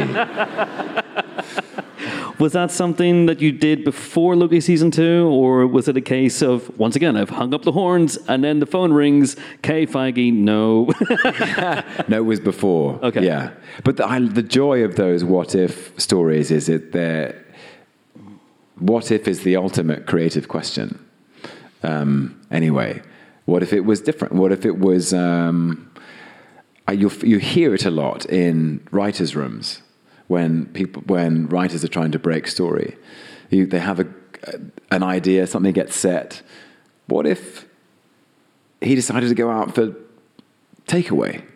But the takeaway was closed, and then there was a bank heist, and he got involved in the bank heist, and then that stories begin. And what if is always a is always a, a great way of, Yeah. uh, you know, what if. Uh, what if, um, you know, we just talk about it in the dark world all the time. What if Thor needed Loki's help to find the Dark Elves? well, what if Loki wasn't dead? What if Loki wasn't all. There you go. So yeah, what if I suppose what if Loki was um, was a Shakespearean actor? Um, I don't know how they came up with that. Um, yeah, I have to- Tom, were you ad libbing in the on. booth? Wait, what? um, yeah. When I introduced you, um, and you've done a lot of movies, so it took a long time. But uh, obviously, there's the MCU movies, but the the other films I mentioned as well, the Deep Blue Sea, Terence Davies, of course, who we lost recently, um, High Rise, Crimson Peak, Guillermo del Toro, you know Ben Wheatley, Jim Jarmusch, for Only Lovers Left Alive. You were drawn to really great, but also weird directors. Does that does that reflect your own taste? Oh, that's a good question. I don't know if I don't think I just love variety eh, as a as an audience member. Um, I always have, and for as long as I can remember, I've loved. You know, I, I've never liked it when people categorize high and low art or high art and high low entertainment. I just think it's all great if it's great. Um, yeah, I'm a discerning viewer, of course. um, but uh, yes, I, I've always been um, drawn to. I, I, you know, I think there's so. I think that's the great secret of life is to live as much of it as you can, as fully as you can. And my uh, my good fortune is that through working with these directors and playing different parts and sometimes parts in the past, soldiers, poets, vampires, neuro, you know, physiologists. Um, it, it, it's exploring aspects of our collective imagination and my own and and theirs, the, these filmmakers and the actors that you work with. And it's just like having another experience or traveling to another country. You know, when you go to a different country and, you, and you're like, it's the same, but it's different. Mm-hmm. But it's the same. and then you get deeper and it's, and it's actually the same. Yeah. But it is different. And Yeah. wait. I'll be honest, Tom, you lost me sometime. and and I, it's such a. It sounds like a strange analogy, probably, but but playing a character is a bit like that feeling of it's different here, but it's the same. um, um, and I think I think it all comes from a, a, a, a, a belief in the the the ultimate connection we have as human beings. You know it in the audience when you watch a film, and you and you can be empathizing or with a character whose life is completely different from yours, but you somehow know how they feel. And from the acting side of it, it's just it's that it's wanting to play in territory that is about the experience of being alive, which we all share. Birth, family, mortality, dreams, hopes, aspirations, heartbreak, loss, grief, um, overcoming obstacles, failing, or, or- or failure, all, all these things we experience, um, they are, that's the stuff of life. And, um, and playing different characters who, who experience different aspects or different iterations of those things is the joy, the joy for me. Well, the last question is that uh, you recently worked with Mike Flanagan Yes. on the Yes. on the yes yes that was a question that was it that was it. You recently worked with Mike Flanagan.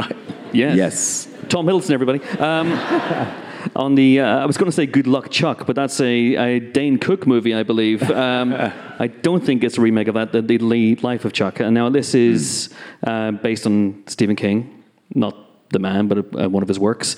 And I'm hugely excited about this. Uh, I know you can't say anything because you're doing that. I can't say anything I face. am. Yeah. But what was it like? Uh, start at the beginning and then tell us how the film ends. Yes, so it's based on a short story by Stephen King, which was only published, I think, in 2020, very recent. Um,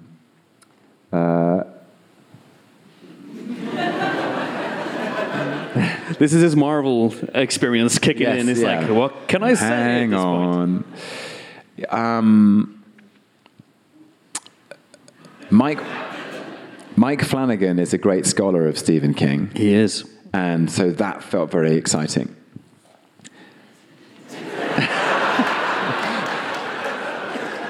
I didn't mean to put you on the spot, Yeah. but we're here now. I loved the script. Exclusive. um, I loved the experience. Um, it, it, it, it plays on.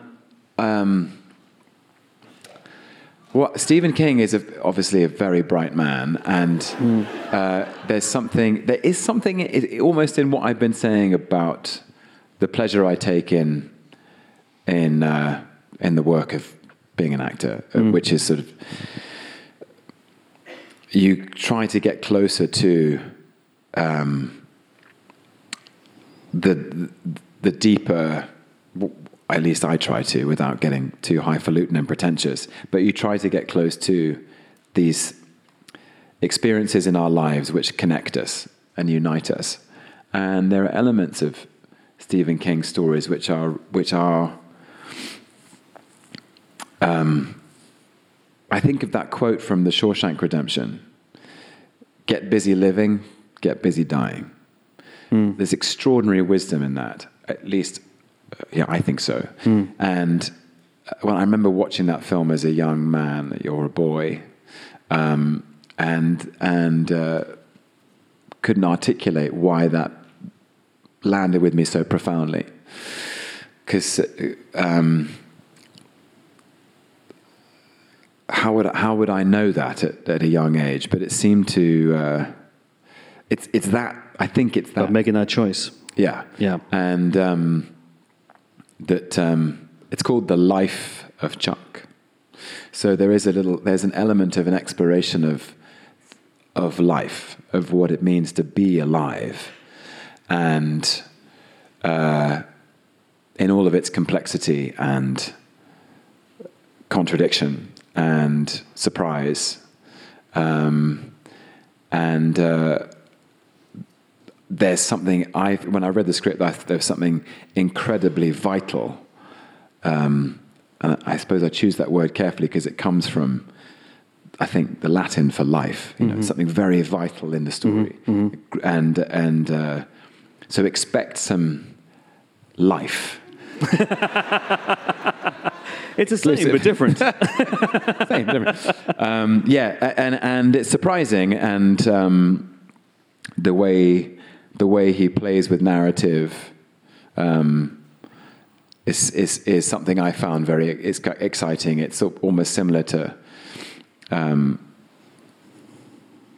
we, you know, lives. Our lives are linear. We're we're born and we live and we die, but I don't think we experience it like that as human beings. At least I, we're all constantly replaying things from the past, anticipating things in the future, um, and and and reorganizing our sense of the past so that we can catch up and make better sense of our future.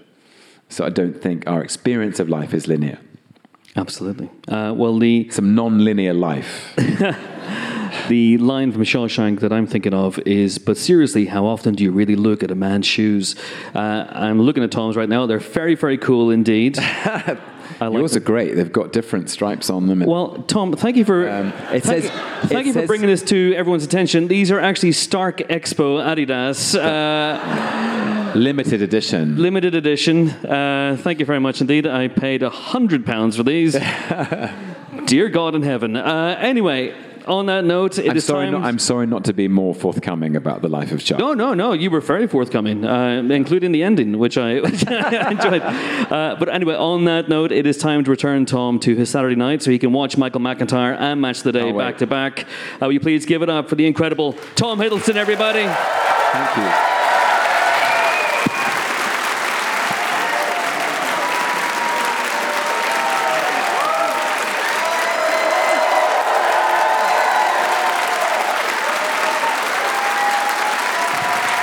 Tom Hiddleston, everybody!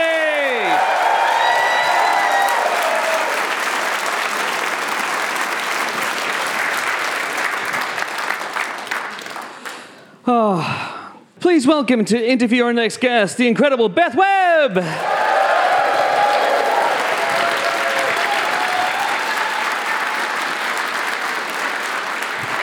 Um, I've got to do the intro first, Beth. Beth sees microphone, wants microphone. Give me a microphone. But I have to, I have to do the big build up first. Uh, all right.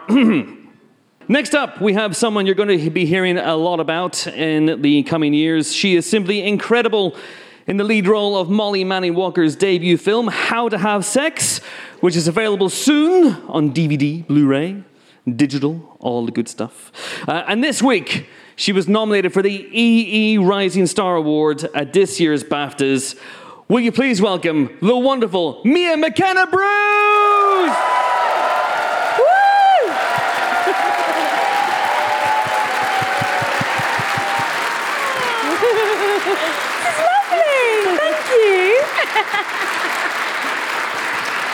Thank you.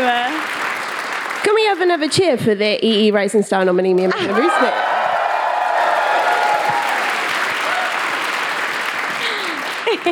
Thank you very much. Hiya. Hi, this is fun. Um, where to begin? Where to begin with the year that you have had? Just mental. I mean, aside from being here this evening in front of these good, wonderful people, of all the pinch me moments you've had this year, and there have been many, there have been world premieres, there have been festivals, there have been prizes, Yes. there have been celebrities, there have been everything. What, what has been your biggest pinch me moment? The biggest pinch me moment, I think, was definitely um, when we first showed the film at Cannes, and we got a really overwhelming eight minute standing ovation, and it was just the most out of body experience I think I've ever had. Yeah. Um, there was a moment where me and the director writer Molly kind of crying after the film obviously i was also very pregnant so hormones um, and then uh, someone from the crew said turn around and look up and we just looked up and everyone was on their feet crying with us which was just like once in a lifetime kind of thing i think yeah to experience Did that feel totally unexpected to you? yeah literally it was just like even to this day i think about it and it like gives me goosebumps I've asked you to tell this story before, but it is literally one of my favourite celebrity encounter stories of all time. Can know you what you're gonna say. Yeah, yeah, yeah. Can you tell me who you met later that day or later in the festival? yes i met the one and only robert de niro Yeah, Robert De Niro. Um, I know, I know. Um, at a party. Um, again, I was very pregnant in very high heels because I'm quite small, so trying to, you know, keep up with everyone. Um, and so I was just trying to sit down, and in that process, came across the one and only Robert De Niro. And he was quite shocked to see that I was very pregnant. I look very young for my age. So he was like, How old are you? And I was like, Well, how old are you? Also just had a baby. Just like sharing parenting tips. yeah, yeah, yeah, there we go. I love it so much. Um, so diving back, I want to talk a bit more about the film. So uh, this is about Tara, who you, you play, 16-year-old, having a very formative experience, her first big holiday in Malia. I believe the technical term is Ua Malia. Is That is the technical term, yes. It's the technical term. Are Malia. Ua Malia. um, tell me about shooting this film. So you guys went out on the kind of end of big rowdy Season. season. Yeah, so we went out to Malia um, mid September kind of time. So it was like most of the holiday makers were leaving. Um, I say most, there were still some hardcore party goers there. Um, and we stayed there until November. Um, and by the time we left, it was like a ghost town. It was literally just us there. Um, I mean, it was hard to even go to the shop and get water by that point. Everywhere shut, like shut shop. Um, so yeah, it was like it was really weird because by the time we left, it felt like it was just our our place, um, our little bubble that we had made. Yeah. Yeah. And then you had these.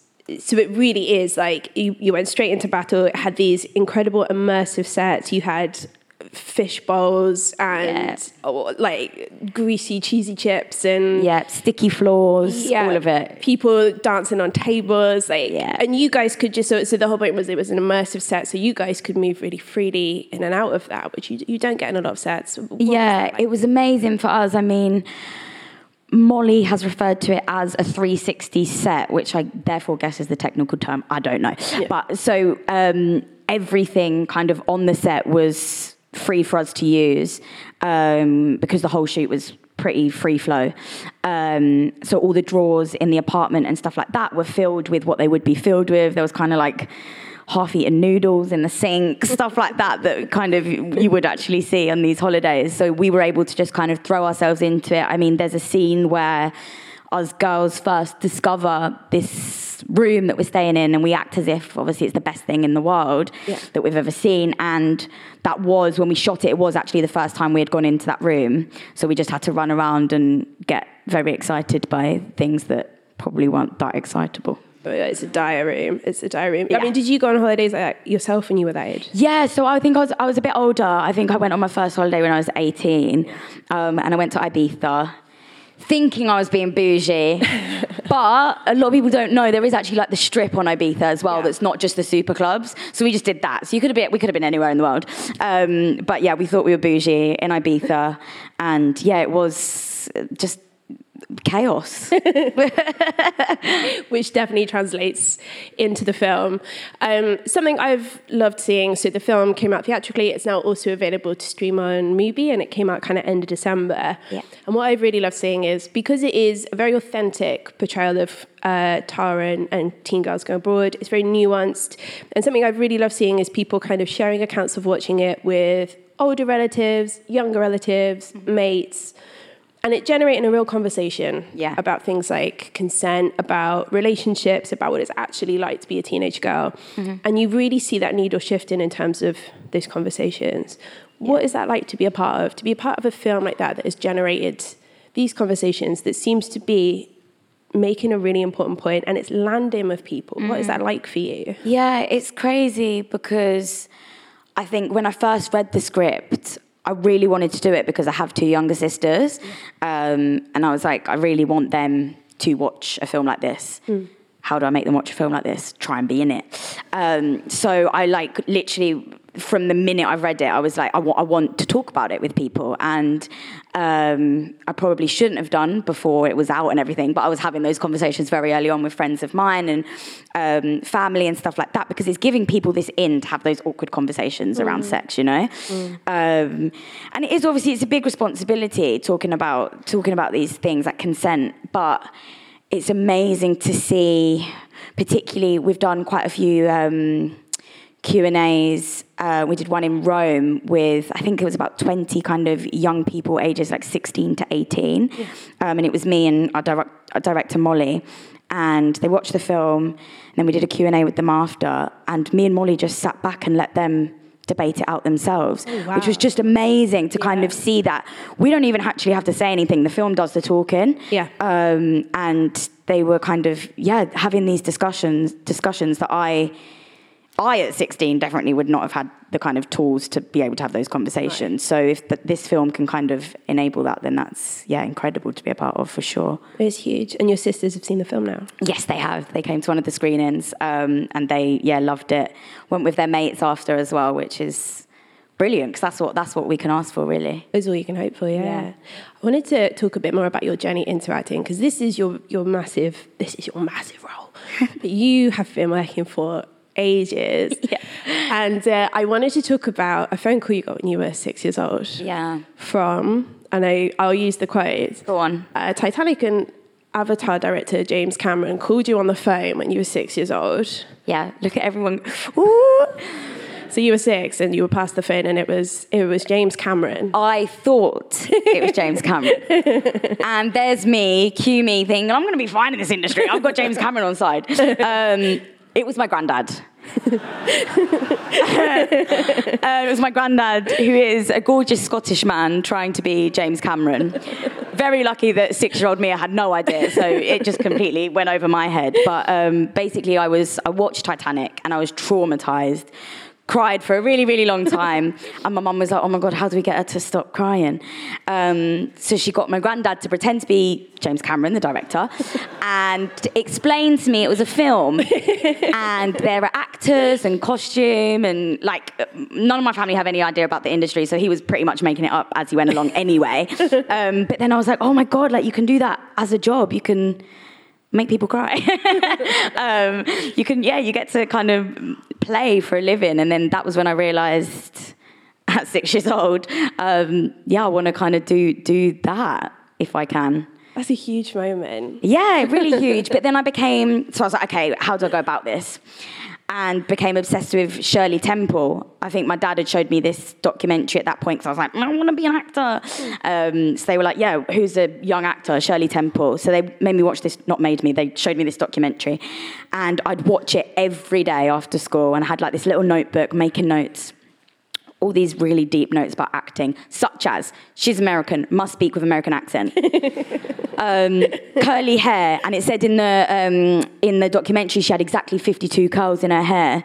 Cue me with no curlers, tying 52 socks in my hair every night to go to sleep.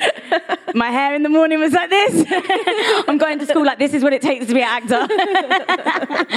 um, and then yeah, that went on for, for a while. Um, and somehow we wangled, wangled getting in there. But yeah, that's where it kind of started. something I've loved about um, you being nominated for the EE Rising Star. Votes are open. I'm not influencing, I'm just stating facts that votes are open to the public for this uh, prize. Do with that what you will. Um, but it's been just lovely seeing this kind of outpouring of love for your childhood work on TV shows Yeah, like yeah. Tracy Beaker. Like, Yeah, yeah. So I worked on um, a show called Tracy Beaker Returns and The Dumping Ground from when I was 10 to when I was 18, so eight years in total. And it was a really important show to a lot of people my, my age at the time. Um, it was about children in care. And so since the announcement with, for the EE Rising Star Award, um, I think there was a comment that, oh, it's a breakthrough. And there's been a lot of comments like, have some respect for Tracy Beaker. like she's been she's been doing Tracy Beaker since she was 10 years old. So yeah, it's cool to kind of see that have a resurgence, definitely. I mean, I still look exactly the same as well. So haven't aged. and yet, and yet, this year has just been. I don't know. I mean, you said it's it's just been like really overwhelming and, and wild. But I mean, how has it felt to walk like a red carpet Cannes to me, Robert De Niro? Yeah, I don't I don't know. I think I'm still figuring it out. It feels like a blur. But also I'm really lucky because at the moment I have a gorgeous baby and I'm kind of doing mum life and this kind of crazy dream world life. So it means I can keep kind of checking in and kind of going, wow, this is this is actually happening and trying my hardest not to take any of it for granted. Um, because I'm also, you know, doing all the cleaning up the sick and all of that in between. so it's kind of like, yeah, getting to do all this at, at the same time is just absolutely, I couldn't have dreamt it up if I tried, for sure. Oh, I love that. And where would you like to go next? What kind of uh, aspirations now that this kind of world has opened up in the way that it has in the last year? Yeah, I don't know. I mean, I think to just I love I love acting. I love it so much. Um, so just to keep working, I hope, and keep off the back of how to have sex, telling stories that people that stay with people and people want to talk about. Because I also this is a side of it that I didn't realize I would love so much, getting to talk about the work and getting to talk about um, why these stories matter. So I'd love to kind of yeah get to do more things that mean I can do more more of that as well. I think yeah.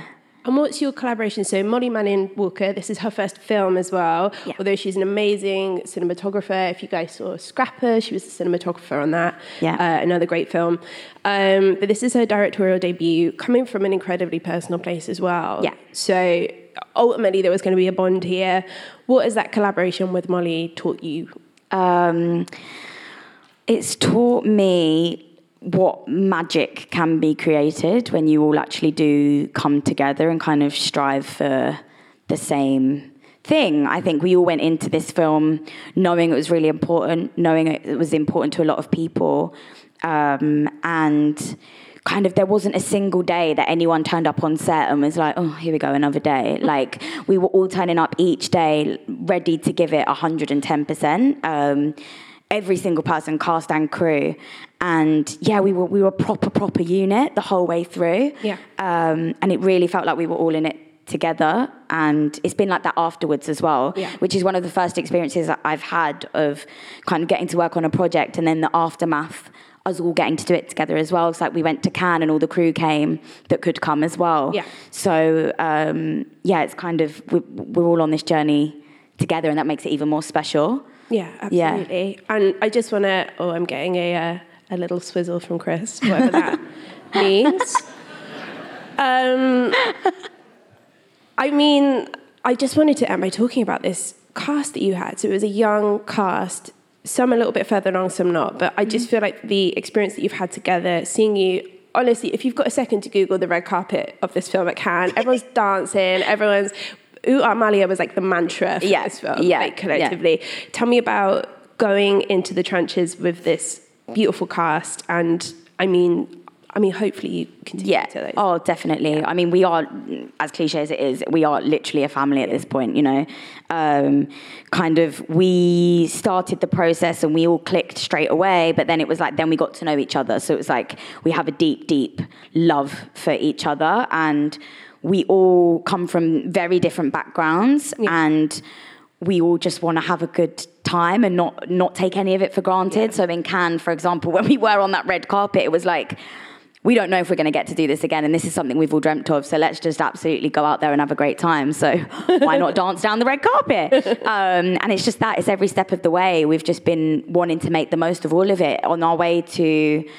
I think it was our London premiere we all jumped in a cab together, even though our publicists were kind of like, come on, you, like each of you in your separate cabs. And it was like, no, no, we all want to go together. And we all jump in together, kind of held hands, and we're like, we've done this. Like yeah. somehow we've, we've done this. And who would have thought this time last year when we were running along the strip in Malia that, that we'd be here now. So yeah, it's just been about making the most of, of all of it. Oh, wonderful. Just a final question. And I am betraying your trust here by saying this, but you did say, so Mia won Best Lead Performance at the BIFAs uh, in December, which in itself is just wonderful. But Thank you did say that you went home and got McDonald's yeah. that night. If you yeah. win the E BAFTA Rising Star, are you going to get McDonald's? 100%. I'll get McDonald's tonight. I get McDonald's all the time. oh my gosh. Can we have like a massive round of applause for Thank Mia? you.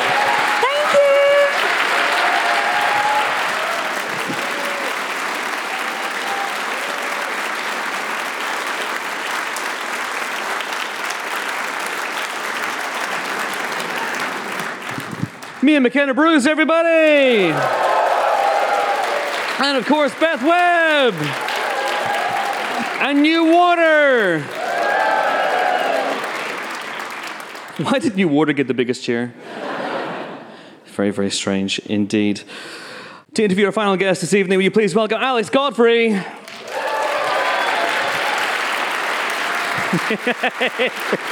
Alex Godfrey! Yeah, yeah, there. Yeah, yeah. New Water. Alex Godfrey. it's hard to tell which is more popular, Alex. oh, God, they've already done it for you. It's open. It's open. Okay. You drink it. Having to explain how to drink water to someone. Ah, uh, dearie me. Anyway, all right, okay. Here we go. Here we go.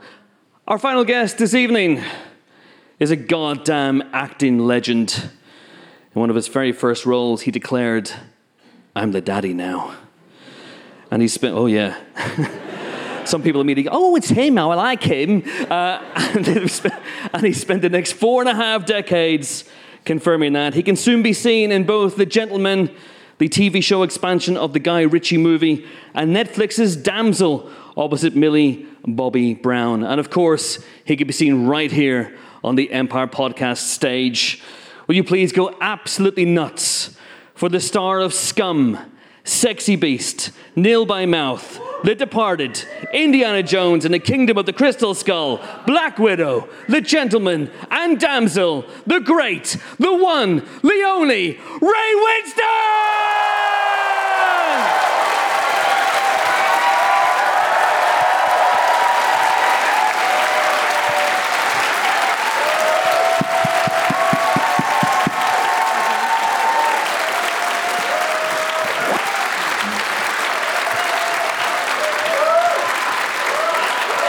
Thank you. Thank you. All right. This is a can of water. I've just been shown how to use Well, that ain't no good to me, is it? Uh, what are you gonna, what are you gonna do? Um, good to see you, Ray. You uh, good to be here in glamorous King's Cross. You were a London boy once. I still am a London boy. Uh, once a London boy, always a London boy. These trousers are very tight, you know. I told my, my wife bought me these. Uh, it's ridiculous. They look magnificent, though, right? Thank you. Um, yeah, King's Cross has changed over the years, right? Yeah, yeah, it has, it has changed, yeah. Did, did you oh, hang I around think the QC got nicked round the corner here, didn't he? Right. Many years ago. Yeah, anyway, it's another story. uh, Chris just mentioned you are the star of Damsel, which is, uh, for people who don't know, it's a new dragon epic with Stranger Things as Millie Bobby Brown. Yeah. Um, yeah, I, w- we haven't seen it. we've seen a trailer. Have you seen the trailer, people? Um, you play a lord, I believe. I play Millie's dad, yeah. Who's, uh, who started off as a king and then they changed him to a baron. I suppose once they heard my accent. yeah. And they saw Henry VIII and they thought, well, I don't know about that. Uh, uh, so I'm not the star of the show. Millie's the star. I mean, Millie carries the film. You know, I haven't seen the film yet, but but I'm told it's very good, and she's a wonderful actress. You know. What, what's your experience? with- Have you had you seen Stranger Things before working on it? Yeah, I, I, no. Before working with her, I hadn't seen it. Oh, so you s- you sorted it up? Well, yeah, I, and then I had a look, and uh, my my kids told me to watch it. You know, because I couldn't work the Netflix thing. uh, You know, uh, all that Wi-Fi and all that. It just does my head in. I'm getting on a bit now. So uh, I was in Portugal, and we started to watch it. Me and Joe, who works with me. And uh, we started to watch him, and it's kind of strange. It is strange stuff, Yeah, you know. yeah. But um, Clues in the title. the- the- yeah, but then you realise, you know, you're working with this kid. I'd already done a few scenes with her, and you just kind of realise that she is something very special, you know. You were saying we were talking a bit before um, backstage about it. You said you were very involved creatively in the development, or you were talking to the director quite. With my character, yeah. Um, it's, it's funny, on some films you can turn up and not feel part of the process of making a film, you know. Um, it's funny, with the two Netflix jobs that I've done, I've found that to be the case is that you are, you know, you have an input, you know, and, and we sit, I sit down with uh, Juan Carlos, the director, who's, who's a wonderful guy. And we met in a, a little cafe at the back of Hoddesdon out in North London. And I think the film's, I hope, is all the better for it, you know? How has that sort of collaboration sort of scoped out over the, the breadth of your career? Is it how often is it the case where you get to be involved like that rather than just turning up and With the good directors, it's always the case. You- You're, you're part of the process, you know? Um, I'm not saying it's happened to me a lot, it hasn't, you know? Uh, you make mistakes yourself. Uh, and sometimes your decisions are not always the best decisions, you know? Um, but it's not for the want of trying, you know? Well, you got um. There's another thing that's coming out soon, which you're not in, but I want to talk to you about. There is a. Wait for it. What's the point? It makes sense. No, well. Yes, and nothing whatsoever to do with you. I just wanted to. No, um, there is a prequel TV series to Sexy Beast coming out. Yeah. Um, it's set, I believe, around 10 years before the film. Sexy Beast, by the way, everybody. Um, so there's a there's a, a young-ish actor, James McArdle, playing, well, not you as such, but a young gal or younger. Um, what were your thoughts when you heard this was happening? Was it weird to think that someone's going to be playing a young version of you? Yeah, in, in a way, because it's it's the writing of Sexy Beast that was so good. Um, i- If there's one film where I've never changed a line in a film, it was that film.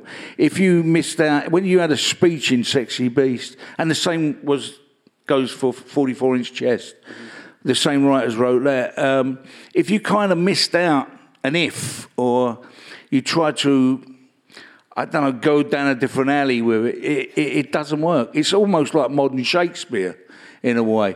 And I, I found with Sexy Beast that when you was actually playing the part, you didn't really have to act. You just had to say the words, and the emotions come with the words. Uh, it's so well written, you know. It really is. It's a blessing for an actor to get something like that, you know. Have you seen anything of this show? No, I've seen I've seen the trailer, What- what- Uh, and, I, and I know I know uh, a few of the guys in it, Steve, Stephen in it, who plays um, Ian McShane's role. Yeah. and he was telling me all about it as well.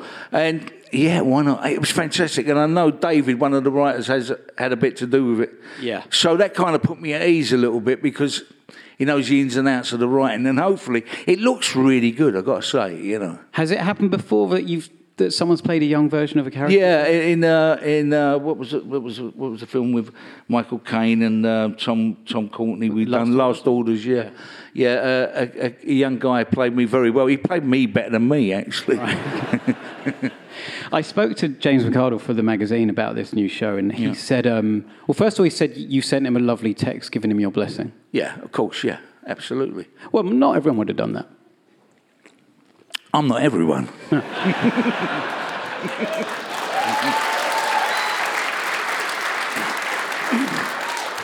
He said he told me something interesting. He said obviously he rewatched the film, which he'd already loved, but he rewatched it beforehand. And he's, there's one line he, he focused on to try and get a sense of what he could do in terms of playing a younger gal. It's the scene, um, I guess it's about 20 minutes into the film, and you and your friends and family hear that Don Logan is sniffing around. Ben Kingsley's Don Logan. Um, and you, um, for lack of a better phrase, shit yourself. so you're sitting there in this restaurant, you get the news, you look, you're frozen in terror, and you go, "What you having? I'm having a calamari." Right. That wasn't supposed to be an impression, by the way. and um, he said, so James said to me, there was something about that line and that bit of performance that was a way in to what he wanted to do with Carol. What, what do you think it it's, it's a strange line to sort of be fixated on and to, to be talking about 25 years later. You're just talking about calamari. But it opened a door for him. What, what do you think of like that specific bit and what are your memories of doing that bit? I'm going to say the. I have to say the obvious, and- it's probably what every actor would say. You have to play the truth. You know, uh, there's times in your life where we, we, you know we're lucky as people, human beings. Especially now, I'm 66 years of age. I can I can look back on different moments in my life and say and remember a feeling, an emotion. Sometimes through music, sometimes with just a smell when you walk in a room. But the, the kind of fear of something that's pending, you know, is. But you put on a face because there's people there. So to be an actor, I think you've got to be a good liar. You know, uh, it's like the scene sitting in the Dorchester with um, with uh, Ian McShane, and he comes in, you know, and Don's gone missing. Don's dead. He's at the bottom of the pool. Yeah, you, know. you killed him. Yeah, uh, well, that's debatable. Okay. Uh, I think my wife actually did it. That's true, yeah. But, yeah, I think Dee Dee probably was the more spiteful out of the two of us. But anyway, it's it's that kind of thing of how do you how do you act when you're trying to hide something? You you try your best to tell the truth, or you try your best to look like you're telling the truth, like I am now. And, and you know, what would you do? Uh, Do you show fear? No, you uh, you look someone in the eyes and and you tell them the truth. You know, so it's it's a, a process of acting without being seen that you're acting. And sometimes people go, well, he's not acting, that's him, isn't it? You know, but sometimes that's the hardest thing to do. And that's the thing, it either works or it doesn't. I'm, I'm going around the houses a little bit here, but, but sometimes you can't pull it off. Hmm. It, it doesn't work. And it depends on the genre you're doing. And it took me a long while to actually understand that going from films like Scum and Nil by Mouth that, that about people and it's about social events in our lives and things that happen to other people. And you, then you'll go and do a different film, which is a different genre completely, but you're still acting in the way that you did in those honest productions, you know, about people. So you have to learn there's a, there's a change. But as Clarkey always said, Alan Clarke, who done Scum, said, just tell the truth. If you tell the truth when you're acting, if if you believe it, then hopefully everyone else is. I'm a, I'm not a great believer in the camera always tells the truth because it don't. It lies. The camera lies. Believe me, right? I'm not blaming myself for this. I'm blaming the camera, right? But you know, they always say no. The camera, it, you know, it never lies, but it does because. You, uh, on set, sometimes it, there's a lack of communication between the actor and maybe the um, the director and maybe the lighting cameraman because they they don't have time to tell you what they want from that shot. You have to work it out for yourself. Sometimes you just need to sit still, and the camera does it for you, you know. But it's just understanding the game you're in and trying to learn it. And there's still a lot for me to learn. I, I promise you. you know. It's amazing you can invest everything that you just said into a line about calamari. But that's what it is. You know, it's it's being honest. You know, fuck it. You know, uh, you know uh, this guy's coming. He's going to kill me. You know, he, he's going to kill us all. I don't need him at the time, so let's have something to eat and a drink. Right. You know, It's um, it's something I read recently, which um, I was surprised to hear that you'd done Nil by Mouth was two or three years before Sexy Beast, I think. Beast, I think, right? Yeah. So I, I read that you s- said or you thought that up until Nil by Mouth, you hadn't taken your career seriously before, and it, it, it took that film to make you think about it a different way. Why, why was that? What do you mean? I found uh, it's a kind of inverted snobbery. I think with you know, uh, it's almost going without Saturday night, Sunday morning, without um, this sporting life, without you know the directors that came in like John Osborne writing these plays, kitchen sink dramas back in the sixties. Um, then there wouldn't have been a, a job for me. There, were- you know, I could. I went to the pictures every Wednesday with my dad, and you know that was my fantasy. That you know, watching Zulu and you know Out of the West was one, and and all these films. You could never believe that you'd be in a film like that. And and then I went to drama school, and and at drama school, you know, I got nil in a LAMDA exam. You know, I didn't even get a point for imagination. You know, and you, there's two things can happen there. You can either go right, I've had enough of this, I'm out of here, or you can say fuck you. You know, I, I, I've got a way I want to do things, and you don't quite know what they are. So that pushes you on. And for me, I forgot the question. I was rambling so much. What was it? What was the question? Uh, you forgot too, didn't you? Does anyone remember the question? yeah. But any, you know, it's that kind of. I just found in the game that I, I, I wasn't part of it. That I, I came from a very strange planet somewhere where everyone was a bit chappy and a bit lovey and a bit hello, and you know. But that that was my problem. That that wasn't true. You see, that was my problem more than it was anyone else's, and I had to get over that. Really. But what was it about Nil by Mouth and working with Gary Oldman as a director that Uh, changed? having someone who understood you as an actor. Because he Um, was such a good actor himself. Yeah, and do you know what? Great actors do become great directors. Uh, it's the pony ones that are real shit. You know, uh, and there's a, there's a few of them about. You know, um, working working with Gary Oldman was yeah, it was. You know, he'd sit there and he'd say Raymond. Because he spoke a little bit like that, Gary, South London boy. He'd go, he'd say, Raymond, I can see you acting. And you can imagine what I was saying under my breath at the same time. But he was right. You know, he, was, he came from the same school in a way. He came from the Alan Clarke, you know, the Les Blairs. Uh, you know, the, the, it, was a different time. And we were lucky enough to have those men there who, who took an interest in actually teaching us while we were actually filming and on the job, you know. Tim Spall, another one, you know, who came out that same sort of era. I think he's a wonderful actor, you know. I can't imagine anyone had said that on set to you before. I can see you acting, or had they? Yeah, oh, you know, uh, my my agent's mum came to see me doing. Uh, uh, I loved her. She was great. she came to see me when I was done up as Henry VIII, and I was I got all the gear on and all that. And she watched the scene and, and everything. And I came back, and I remember the catering bus was an old red bus, you know. And I got on, I got all the gear on, and and she said, "Hello, Raymond." I said, "Oh, hello, Mum. How are you?" She said, "Are you going to play him like that?" and that is a kick in the nuts, you know. yeah, yeah. what was your response to that? Well, I, what can I do? yeah. Um, you you said um, I'll move on a second from Nil by Mouth, but you, you also said Gary was the best. I mean, look, this was twenty five something years ago now, but um, you said he was the best director you'd ever worked with. For me, yeah. Is that still the case? Uh, for No me, yeah, uh, yeah. to, uh, I, I, any- think, anyone I think so. For me, I mean, to where we went on that film, we went, we went deep. And you know, I'm not from there. I'm not from that life. yeah. I come from the east end of London, but I had a great family. You know, we had we had everything we wanted when we were kids. You know, mum and dad were workers, and and if there was any problems, we never knew about it. You know, it, I had a I came from a different world because you come from the east end of South London. That doesn't mean say you come from nil by mouth territory. That's a different world.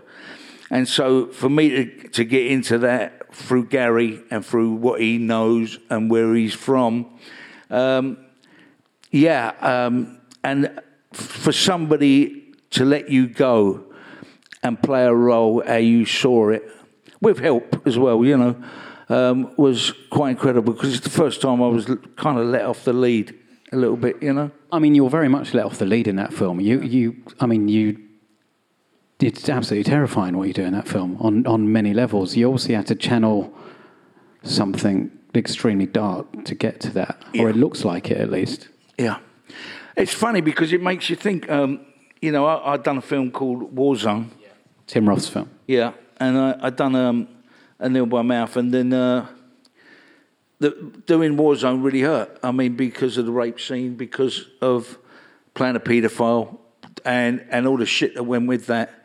Um, I felt really like fucking. There was times that I just wanted to go, wanted to get out of there, you know, and. Uh, and then when we were making before that, when we was making Nil by Mouth, you know, the the, the violence towards Kathy and that was just an acting job. You know, it was, we were doing it, we were doing it. She's a great actress. You know, we were under control. We knew what we were doing and everything. But it never hurt me. It never hurt me like the the war zone did, and I had to kind of revisit that in a way because I had to question myself a little bit about you know, the violence between uh, towards a woman and the violence between towards a young girl. Uh, and it, it, it, it troubled me for a while wh- wh- why I felt stronger about one than the other. Do you, under, you understand what I mean? Yeah. And so it kind of made me think about it, and it, and it was a good thing because I don't know, it educated me in a different way, you know? Was it, there a ma- it made me grow up a little bit, you know, and and uh, not not from an, an acting point of view, but from being a man, really, you know. And that was a good thing. But I mean, you talk about it as if it was quite troubling. Was there a part of you that thought, I don't, I better lay off this Uh, uh, yeah, uh, yeah, yeah. Because the first part of the film, Warzone, is really a dad being a dad, and you see him at home, and you see him talking to his kids, telling them stories and all that. And and I actually did say when I when I went for the interview, it'd be good to play the good guy. Yeah. because that no, and I, and I mean that in the way of you, we don't know who these people are. You know, it's the guy who, who lives on the corner, you know, has the corner shop or has the pub, or you know, or you talk to him in the street. You don't know who these people are. So, you when you watch the film, you don't know who this guy is until one thing happens, and then after that event, you have an, you have different thoughts about the guy, and then you got to question yourself. It's not Saturday night with a pizza. It just ain't that, you know. So. Uh, yeah, and that was yeah, and that, all that kind of knowledge came from working with Gary, really, you know, of how to actually actually present something, you know, a story, a story that's kind of reality in a way, you know. Well, we're nearly out of time. There's one more thing I want to ask you about. You've also got coming up, which you are in, um, the TV series of Guy Ritchie's The Gentlemen. Yeah. Um, the trailer came out recently. Oh yeah. There's a minute, a minute and a half of a lot of stuff going on, a lot of people in it. And then there's a little sting at the end where we see the back of someone who turns around, it's you, and that's it. It's like, you've seen a trailer, here's a secret weapon, Ray Winstone's in it. Um, it's obviously keying into your presence and your legacy. You've got no lines in it, you just turn around, and that's enough. Um, have your paths, if you and Guy Ritchie, have your paths crossed before? Yeah, I nearly done Lock, Stock and Two Smoking Barrels. Oh, right. Uh, and we had a little fallout, Uh-oh. me and Guy. Then we were young fellas, you know, and and, uh, and uh, yeah, so we never spoke to one another for a little while. And uh, 25, 25 years? yeah, well, that, that's about that. Yeah, yeah. So uh, and you know, we grow, you grow up, don't you? And it's business, you know. It's just business, Guy Ritchie. It's busy, and I've got to say, I, I really, I did enjoy it. I, I, I really enjoyed the job and uh, and working and just playing, you know. And he's got a certain style. Yeah. the guy's got, he's got a certain style of way. You know what you're going to get, and you're going on a ride, you know. So. It, it, it was kind of funny because when our eyes first, when we our first went there and our eyes met, all right, Right. yeah, right. And then we, we had a little cuddle up, as you do in the theatre and in films. They have a little cuddle, you know, like that. And uh, you know, and you trip him, what you? And and so you have your little cuddle up, and it's all all right. And you know, you, you're older men now, you know, and it's it's fine. And I, I enjoyed every moment of it. It was great fun. Well, I'm glad to hear it, and I just, I just love the way that you were utilised at the end of the trailer. It's just like here he is, national treasure, Ray Winstone. I think it's testament to who you are and, and the work you've done. Um, so thanks a lot for uh, coming here tonight and being Pleasure. so entertaining as usual. Oh, and happy anniversary, isn't it? Six hundred is, up- is the Thank big you very much. Very kind of you to six hundred, say. yeah. All right. All right, Ray Winstone, ladies and gentlemen. Thank you. Thank you very much. Safe journey.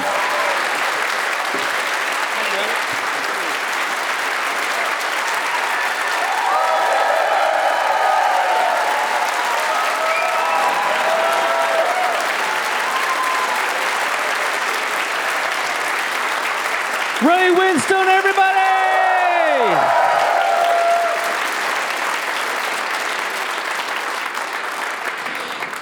I love that man. Okay, so now it's time for you guys to ask us questions. Yes, please, right here. Thank you. About six rows back. The hand in the air. Glasses on the face. Yes, please. Hiya. Uh, so my question is about awkward movie dates. So I once inadvertently took a date to see Old Boy without knowing the ending. so Did this person then turn out to be your long lost daughter? Because that would have been really. uh, really that way, awkward. unfortunately, but um, I was just wondering if you guys have had any similar experiences with that. Awkward dates. I think you overestimate how many dates we probably go on. Um, but I will say, I, I, rem- I have a very distinct memory of coming out of the press screening of Shame, uh, and another film journalist kept talking, uh, turning to me and going, "That would be the worst date movie of all time." And I think that was right. I've never come across a worse one. I think the Steve McQueen anti-romance box set would be absolutely incredible. She said, "I want Shame. It's about a man starving to death. They're brilliant." you know.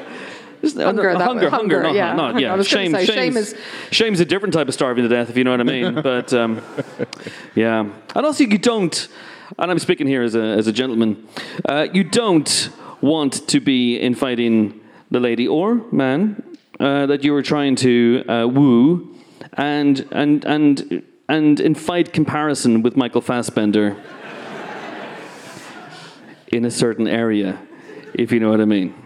No, you don't want to be doing that. It, it creates expectation when he whips out the tripod. It just it's it's not it's not great. He's talking about his penis. Right, I penis. see. Sorry, thank you for explaining. Yeah. Um, no, I was actually I was near the picture house the other day, and there were two people, and it sounded like they were on a first date, and they were going to see Poor Things, and I was just like, God be with you. Honestly, that was a very, very. You chose poorly. But there might be some furious jumping. There later. may be you a- never know. If it goes well, furious jumping all night long. Seems unlikely though. Of this week's uh, selection, what would you take a date to? Oh, holdovers, absolutely. The holdovers? Mm, yeah. Holdovers Okay. would be good, yeah. Not Mean Girls. Could be Mean No, Girls. no, because like that, that you'd just be furious at the end of it, you know. The end we start from. Relentless misery. I mean, I mean, vibes. I, by comparison, I guess I'd look cheery, you know. Okay. All right. Ben, you ever had an awkward date? Yeah, one of my first dates with my now wife, so it ended well. Um, it was a weird choice anyway. We went to see Django Unchained. It had literally just come out. Not not a great choice anyway, but uh, two things that I learned about her very early on. She loves horses, and she's not a big fan of gore. and in the first, I'm going to say five minutes of Django Unchained, a horse's head gets like blown up. And then the film continues for two hours and 40 minutes, including Quentin Tarantino doing that Australian accent. and I think I just spent the whole of the film just going, this was a terrible choice. This was really, a, really a terrible choice. Horse violence was a bad move. But here we are. It worked out well. It's like my wife. She hates people called Henry and serial killers. So I took her to see Henry, Portrait of a Serial Killer. Um, she hates people called Frank, Daniel, and Lawrence. Um, anyway, uh, I don't know if I ever. I don't. I've, I've been on very successful dates. Uh, thank you very much indeed. No, I haven't. Uh, what- someone was so shocked by that they've dropped something. Outrageous.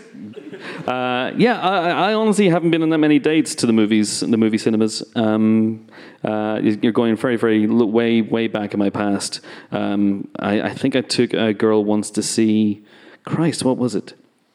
The Naked Gun 2? I think The Naked Gun 2. And I'm very, I'm very, shut up, don't talk to me, watch the film. she never called. She never called back. Anyway, it is what it is. Anyway, I'm happy now. Next question, please. Helen, choose someone. Okay, I was going to try and get some, somebody on this side just to give the other person with the mic something to do. There's somebody down here. The other person with the mic. oh, there's something to one. do. Have you got somebody up there? If you have somebody ready, then Oh, we have someone ready. There's oh, a this mic. Is great. This is a Brilliant. great yes, idea. Use. Did you, Where's the just, mic? did you Hello. bring your own mic? I've been holding this for like five minutes. this is amazing. That's why I said at my date. I genuinely did take my very pregnant wife to see the end we start from last night. Oh, Wow. boy. That was a bold move. it did, however, however, give me hope for parenthood because nothing can be that stress induced. There you go. You see, it worked. I guess. I was just wondering, in the context of uh, Daniel Kaluuya's new film, for example, George Clooney recently back in the director's chair. Perhaps, depending on the way you edit this, Ray Winstone talking about Gary Oldman and Nil by Mouth. Who are your favorite actors turned directors? Clint Eastwood, Robert Redford, Clint Redford, and Robert Eastwood. No, Cl- uh, Clint Eastwood's like he's one of the few um, people in the history of Hollywood that where you could have a really thick and weighty box set. I'm box set obsessed tonight, but of Clint Eastwood actor movies. And then have another one of Clint Eastwood as director movies, and there wouldn't be a huge amount of crossover. Like he's he- sometimes he he's not in the movies that he directs. Bird is is obviously one I'm I'm thinking of, um, but yeah, he's just he, and he's been doing it for 50 years as a director. I think the one that he's a, about to come out might be the last one that we ever see him uh, on the big screen, and the, maybe the last one he's going he's he's going to direct as well. I can't quite remember what it's called, but yeah, Clint Eastwood for me, he is the absolute man. I mean, and what classics as well. Starts off with playing Misty for me, good, solid. Second film, is fucking outlaw Josey Wales. I mean, that's a mic drop right there. It's incredible. But Robert Redford, I mean, Quiz Show is one of the Hardy perennials for me. I think he's he's tremendous. Um, Greta Gerwig is in. We've just been talking about in the uh, in the BAFTA um, snubs. Uh, so that's an obvious person, I guess. Um, I can't. James Cameron is in Entourage. No, no. Therefore, is technically an actor no, he's a director turned actor. And therefore wins. he's the, the timeline doesn't make sense. Shut up, Helen. Uh, other than that, I don't know, like Ben Affleck. Big, big fan of Ben Yeah, Affleck's work. yeah, good, good director. Uh, I think he's a good shout for that. Um, I'd go uh, another recent one, Jordan Peele. I think we think of him more as a filmmaker now than an actor, but like for me, those three films he's made, two of them I think are masterpieces. Uh, Us is still very good, but I think Nope and Get Out. Oh, you think Nope is the love Us. masterpiece? Oh, I think Nope. Uh, No, I, I really didn't get Nope first time. I would just, I just didn't, couldn't get a handle on it. Same. And then I ended up seeing it three times at least in the cinema. Once at Picture House Central showed it on 70 mil in their gorgeous Screen One, and it like blew my mind. Every time I've seen it, it just gets stronger and stronger and stronger. I think that's yeah, absolutely outstanding. Um, and yeah, I think it's almost easy to forget now that he kind of came from a uh, acting and comedy background because he's so confident as a filmmaker. I, he's got a, a new one in the works this year. I think it was supposed to be out by Christmas. Yeah. Because of all the strikes last year, it's now going to be next year. But cannot wait to see where that ends up being. also, Favs. Favs. Abs. Favs. Good call. Hello, Favs. Hello, Favs. Uh, yeah, Shane Black uh, is someone I'm. If you can crowbar James Cameron in, I'll crowbar No, Shane that's Black fair. in. That yeah. is fair. Uh, but yeah, no, it's Barely it's, fair. It's Clint Eastwood. Like I keep talking about. I don't know who reads the magazine here. Hopefully, all of you will uh, pick up this incredible glow in the dark edition after this. Uh, but we have a regular called the Ranking, uh, which is occasionally a podcast. Shut up. Uh, and uh, I keep thinking Clint Eastwood would be a great one to do because you could literally do Clint Eastwood actor one month and then the next month director. And maybe I will. Fuck it. You know what? I am. So that's what we're gonna do. Uh, next, please, James. Choose someone. And uh, does not be balcony, you know, balconyist. Mike, like Yeah, I feel I feel a this gentleman got sort of Oh, like okay. catfished briefly, so he, All should, right. he should have the mic. It's okay. I can be catfished every now and again. Uh, so we've all just seen Ben's brain melt over Mean Girls. Beautiful. What were your three moments when that happened? When you had a "How is this being remade now?" like it's like situation. Because I, I recently, well, when it came out that they were remaking Moana, I curled up into a ball and cried. yeah, yeah. Make way. Make way, make way. Even Um, with that, it's in like a, a, an ecosystem of what Disney's been doing for a long time. There was something specifically about Mean Girls and it not being uh, like a franchise film or a, or a sci-fi thing. And we, we've been living in the like requel era, so everything they've been doing, they stopped doing remakes and started doing legacy sequels. It was uh, the Mean Girls in particular just spun me. I'm with you, and see, I'm with Helen on this. It's like remake bad films, like, and I, I get it. This isn't a remake; it's an adaptation of the stage musical. I get that, but it is like the bad films are bad and could be good. Make them good. The good films are already good. Leave them the fuck alone. Like it's just, it's just. There's something about it that doesn't quite make sense. Yeah, and at least this is like, you know, transferring genre a bit, and, and Yeah. that's kind of a bit more forgivable. Weird, I mean, the, the thing that's actually immediately springing to mind for me is stuff like when they announced they were making a new Spider-Man film, and it had been five minutes since the last one, you know, but it was going to be a whole new Spider-Man, oh, different Spider-Man, uh, and I was a bit like, oh, for Yeah. It's almost like they're only doing it to retain the rights. and in fairness, like the, the point, I mean, I, I thought that a little bit before the Andrew Garfield ones, and I really thought it before the Tom Holland ones. And then obviously the Tom Holland one was delightful, and I loved it, and it, great. And so, genuinely, this is why we have our every day is Christmas Eve attitude, because it can be great, of course. Yeah. But there are those moments where you're like, you ju- you've just gotten through doing this. Like every time they, now that they announced a Terminator thing, I'm like, Oh. you just you just did it already, and it didn't work then. And what's different now? Ah. But like, I, That said, I didn't hate Dark Fate, so you know maybe I remember when they, didn't? when they did when they announced they were making Jumanji, and don't get me wrong, Jumanji is far from a classic, but but they said, you know, oh come on, on set. I got offered a set visit for Jumanji and turned it down because I didn't believe it was possible to live in a world where a Jumanji remake was a good film. The set visit was in Hawaii, uh, and I didn't go. And it's fucking delightful. I remember you came back from the first screen, didn't you? And it's fucking, it's fuck- it's great. And I was like, no, no, no. And it was delightful. it can happen. I don't. I, don't. I don't know. I don't honestly know if I've had my brain baked by the prospect of a remake because the original still exists for me. I'm sure there's lots of evidence over 600 episodes of me going, I can't fucking believe they're remaking this film. and you can play it back at me ad infinitum. But generally, I take a kind of kind of philosophical approach to remakes. And, you know, hopefully it will be good. There is ample um, ample examples out there of remakes that are all timers. John Carpenter's The Thing is is one of them. Um, Steven Soderbergh's Ocean's Eleven is another one. That Wizard of Oz, technically. Wizard of Oz, technically. Um, any of the His Girl Fridays, the front page, you know, switching channels, not as good. Uh, but you know, there is so many remakes that surpass the original that I'm okay with it. And you know, the law of averages suggests that they'll get it right eventually. But I will say this: touch Back to the Future, and I will fucking end you. Chris, can I ask off the back of this though? What what was it like? All the horror remakes in the early 2000s, because when I was growing up, that was like, this is just what they do, and yes, we're doing this again. And now, if they were like, oh, we're going to just straight up remake The Babadook or It Follows, and it's like the same movie, just with a younger cast, and we're just doing it again, I, that would feel strange. Did you feel that with the horror remakes in that era? Ben, are you asking me am I very fucking old? Sounds like you're asking me. Grandad, what was it like in the early 2000s? Well, kids, gather around and old Poppy Chris will tell you about the time they remade The Evil Dead. Well, technically, of course, Evil Dead 2 is a remake of The Evil Dead. Uh, yeah, Uh, no, it doesn't. uh, Don't, don't give a shit. Genuinely don't give a shit. In fairness, a lot of those movies were coming after a series of very bad sequels. So it kind of felt like, I mean, if they're going to go back to the beginning and start over, maybe that's a good thing at this point, you know?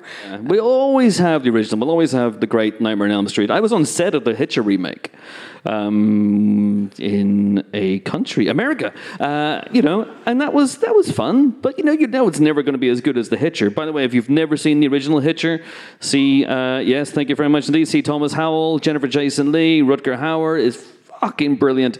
Uh, seek it out; it's great. The remake, not so much, but I did enjoy meeting Sean Bean, so that's good. Um, I never got to pitch the feature in Empire where we go on a day trip with him and call it Mr. Bean's Holiday, but perhaps one day, perhaps one day. Ben, we are running rapidly out of time. It's your turn to choose someone. Choose someone in the audience. Perhaps this man up here in the balcony. I was going to say this guy with the big hair here because he. Someone's speeding towards him with a mic. Yes, we're going to go balcony. We're going to go balcony, and then we can go down to this person here. Okay. Hello. Hello. Uh, Chris, thanks. Just want to say thanks for the Mission Impossible specials. They are amazing. Um, very, very little to do with me, but thank you very much. done all of them, if you could ask Tom Cruise one question about any Mission Impossible film, what would it be? and is there any world where you get McHugh and Tom in the same room to do a part two for The Reckoning? Yeah, uh, as in get McHugh and Tom in to do Dead Reckoning Part One, or Uh, part two, or a spoiler special with Tom Cruise involved. watch this space. Woo! That's not a promise. by the way. it's, it's very much a uh, let's it is hope so. very much. it is very much my dream that uh, we will round things off. Um, I don't know whether the next one's going to be the last one, but that you know it would make sense. Uh, and I'm going to commit Tom Cruise to this now publicly.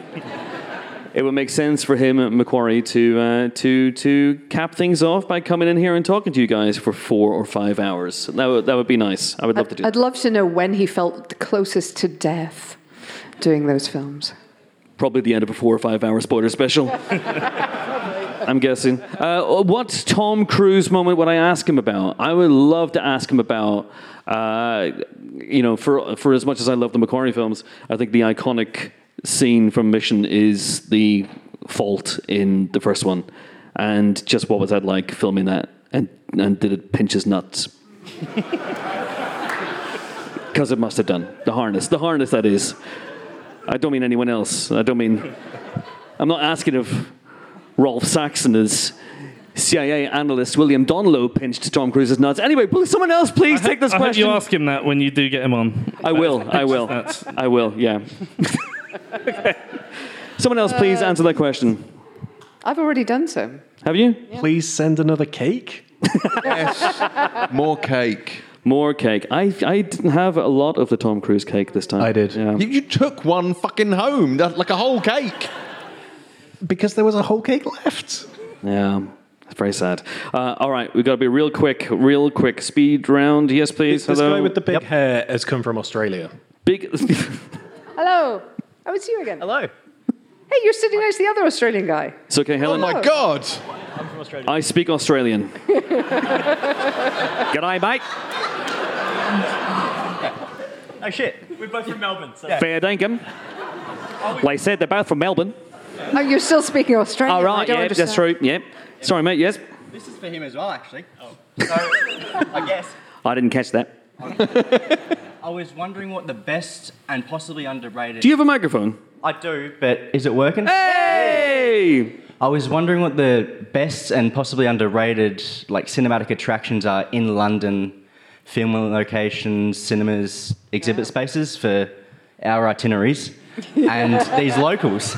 It's a, it's a- it's a good question. I know what Yeah. you're going to say as well. Old You Royal well Naval say it. College. It's Greenwich Naval College, It's isn't Greenwich, it? Yeah. it's Old It was- Royal Naval College. Um, everything has been filmed there. Like once you know, once you know it a little, just have a wander around, and then every film you see for the next ten years, at some point you'll be like, Yeah. "Hey, the boys on the boat." It plays Berlin. I. The Man from Uncle. Yeah. I think it also played Berlin. Red 2, it played Moscow. Napoleon. It's Napoleon, it plays Paris. Cruella. It played London, but a different bit of London. Thor: The Dark World. it played London, but the same bit of London. The London. same bit of London. At The Dark Knight Rises, it played Florence. Hobbs and Shaw. It played a different bit of London. I sometimes walk past there on my way to the DLR to get into the office on the rare occasions I go into the office. And a, a and one day I was walking past it and it was liberally, and I mean liberally, bedecked in Nazi memorabilia and Nazi regalia. Uh, and it turned out to be The Boys in the Boat, like the most unassuming movie. And there's George Clooney throwing up Nazi um, regalia. Um, we, we laughed about it uh, whenever I spoke to him on the podcast. Yeah, not, not at the time, it was very serious. But yeah, Nazis. I hate these guys. hey. I, I, I had to say it. If you're an Edgar Wright fan, go to the Toucan for a pint in Soho. Uh, but also watch out because you know there's all that tension in Last Night in Soho. They really build up like. Is somebody going to get run over outside the Toucan? all the time, you see people nearly getting run over. outside the pub, so be very careful. Also, obviously, everybody has mixed feelings on this these days. Uh, but if you do have affection for Harry Potter, and you can go Harry to the, Potter. the studio tour thing in Watford is is amazing if, if you love that stuff. Or you can go to uh, just King's Cross, which is, I believe, quite close from here, and they have platform nine, uh, three, and four, uh, which is, and, and you see loads of tourists, and they've got the, the, the trolley, and they're always going. I've done that. I've done that very thing. Fucking thing doesn't uh, apparate into the wall at all. It's it's disgraceful, quite frankly. Also, bits of that are closed at the moment. They're- What? Something with I, I walked through the station today to get here, and Oh, that's cancel culture for you. anyway. What? What?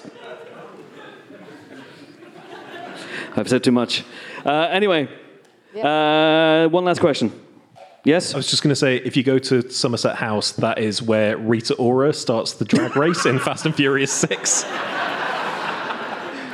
I'm not sure it is. I think that's the one off Whitehall. Oh Jesus! I hate to disagree. I'm sorry. There was a there was a hand way up in the middle there, a lady with shiny hair. Oh, Newman's Passage. Newman Passage. Newman Passage, uh, Peeping Tom. Okay. Sorry? Bit harsh. Newman He seems perfectly oh, fine. oh, oh! Uh, and you can recreate Thor the Dark World by going to the Bakerloo line at Charing Cross and getting the train to Greenwich, just three stops. So there you go. Okay, I believe this is the last question. I'm so sorry. but No um, pressure. No yeah, pressure. no, No pressure. pressure Make it great. Also, Dune. June! Sorry, tradition. um, I wanted to ask what film you think is better than the source material. So, for example, Fight Club might be a good example. Jaws. yeah, that's Devil Wears Prada. Um, that one where uh, Toni Collette and Cameron Diaz in her shoes. Basically, such a weird one. I don't look. I'm just saying.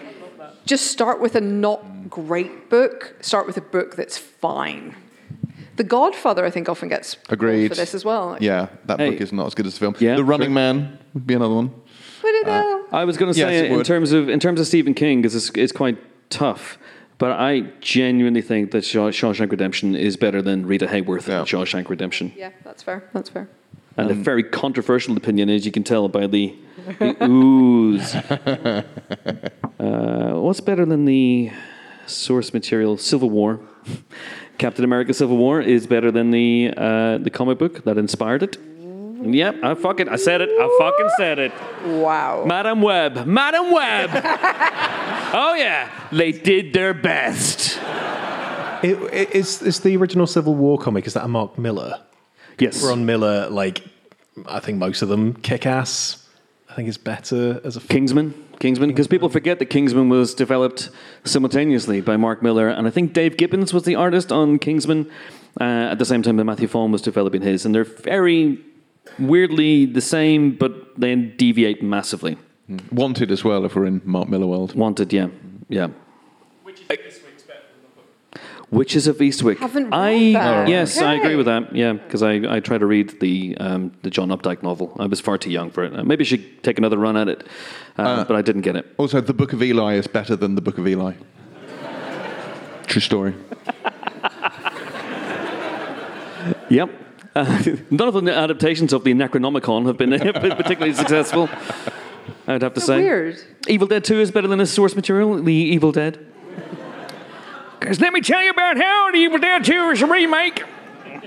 Well, Cockney there at the end. Remake! It's a remake! Oh, yeah, oh, frog and toad. Uh, yes, Ben. On, on the Jaws line, uh, Jurassic Park as well. Like, there's great Jurassic stuff in the book, Park. but the, the film is, you know, the best thing that's ever Unimpeachable. existed. On that note, that is it for episode 600 of the Empire Podcast, folks. Oh, yeah. Okay. Join us. Join us next week. We'll be back in the studio. No room, sadly. Uh, for more film related fun, we'll be joined by Paul Giamatti and Alexander Payne, the star and director of The Holdovers. That's, that's exciting. We'll also be joined by Paul Mescal and Andrew Scott, stars of All of Us Strangers. And yes, we did ask them to come along tonight. And no, they were in Ireland. Uh, I can imagine Andrew Scott running around his family. Did you miss me? Did you miss me? Did you miss me? Did you miss me? Did you miss me? Did you miss me? Uncle Ken, did you miss me? And we'll also be joined by what? Blitz Bazawule, who is the director of the musical version of The Color Purple, although none of you watched the trailer, uh, which is exciting. So that's good. That's a good lineup. That's a good lineup. But uh, here's something else that's exciting. We are going back on tour. Whoa! Yes, indeed. Although we might reconsider it after that reaction. Uh, because four of you demanded it and you all applauded there. Uh, we are going back on tour in March across the UK. this is the funny bit. We don't know where, we don't know when. but, uh, but we are going to make it happen and we're going to announce it all formally very, very soon. So if you've ever complained about the fact that we only do live shows in London, uh, then this is your chance to not complain anymore. And come along and see us. It'll be a, a lot of fun. So check out the for that. Uh, some very, very quick thank yous for contributing spot prizes. Who had a spot prize tonight? Hands up. Okay. Uh, thank you so much to Signature Entertainment, to Fetch, to Sony Pictures, stop trying to make Fetch happen, to Sony Pictures Home Entertainment, to the Criterion Collection, stop trying to make Criterion Collection happen, to Tony's Chocolonely, to Picturehouse Cinemas, uh, to Mike at Warrior Entertainment, uh, and uh, maybe there's one or two others that I will seamlessly insert in here, and you won't even know the difference. Uh, very, very much appreciated. Who? Amanda at Little Brown. Amanda at Little Brown. Hooray! Who is here tonight? Uh, thank you to Zoe, Becca, Sally, Dan, John, Ben, Giuseppe, Moses, Alessio, Alex, and all the incredible team here at Kings Place who make these shows possible and put up with our endless bullshit. So thank you very much indeed, guys.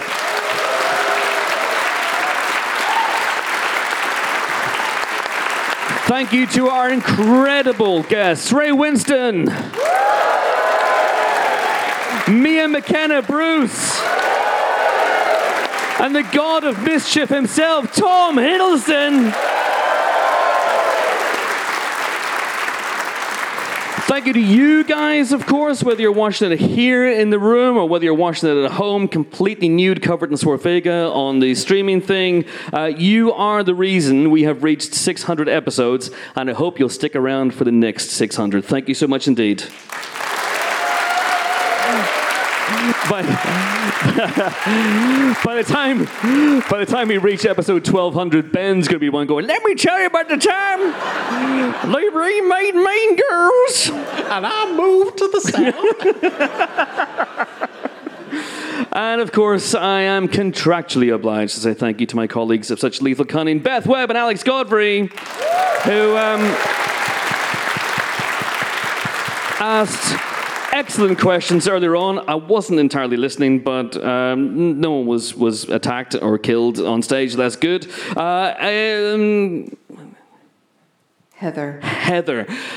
Helen O'Hara, everybody. Toodaloo! It's goodbye from James Dyer.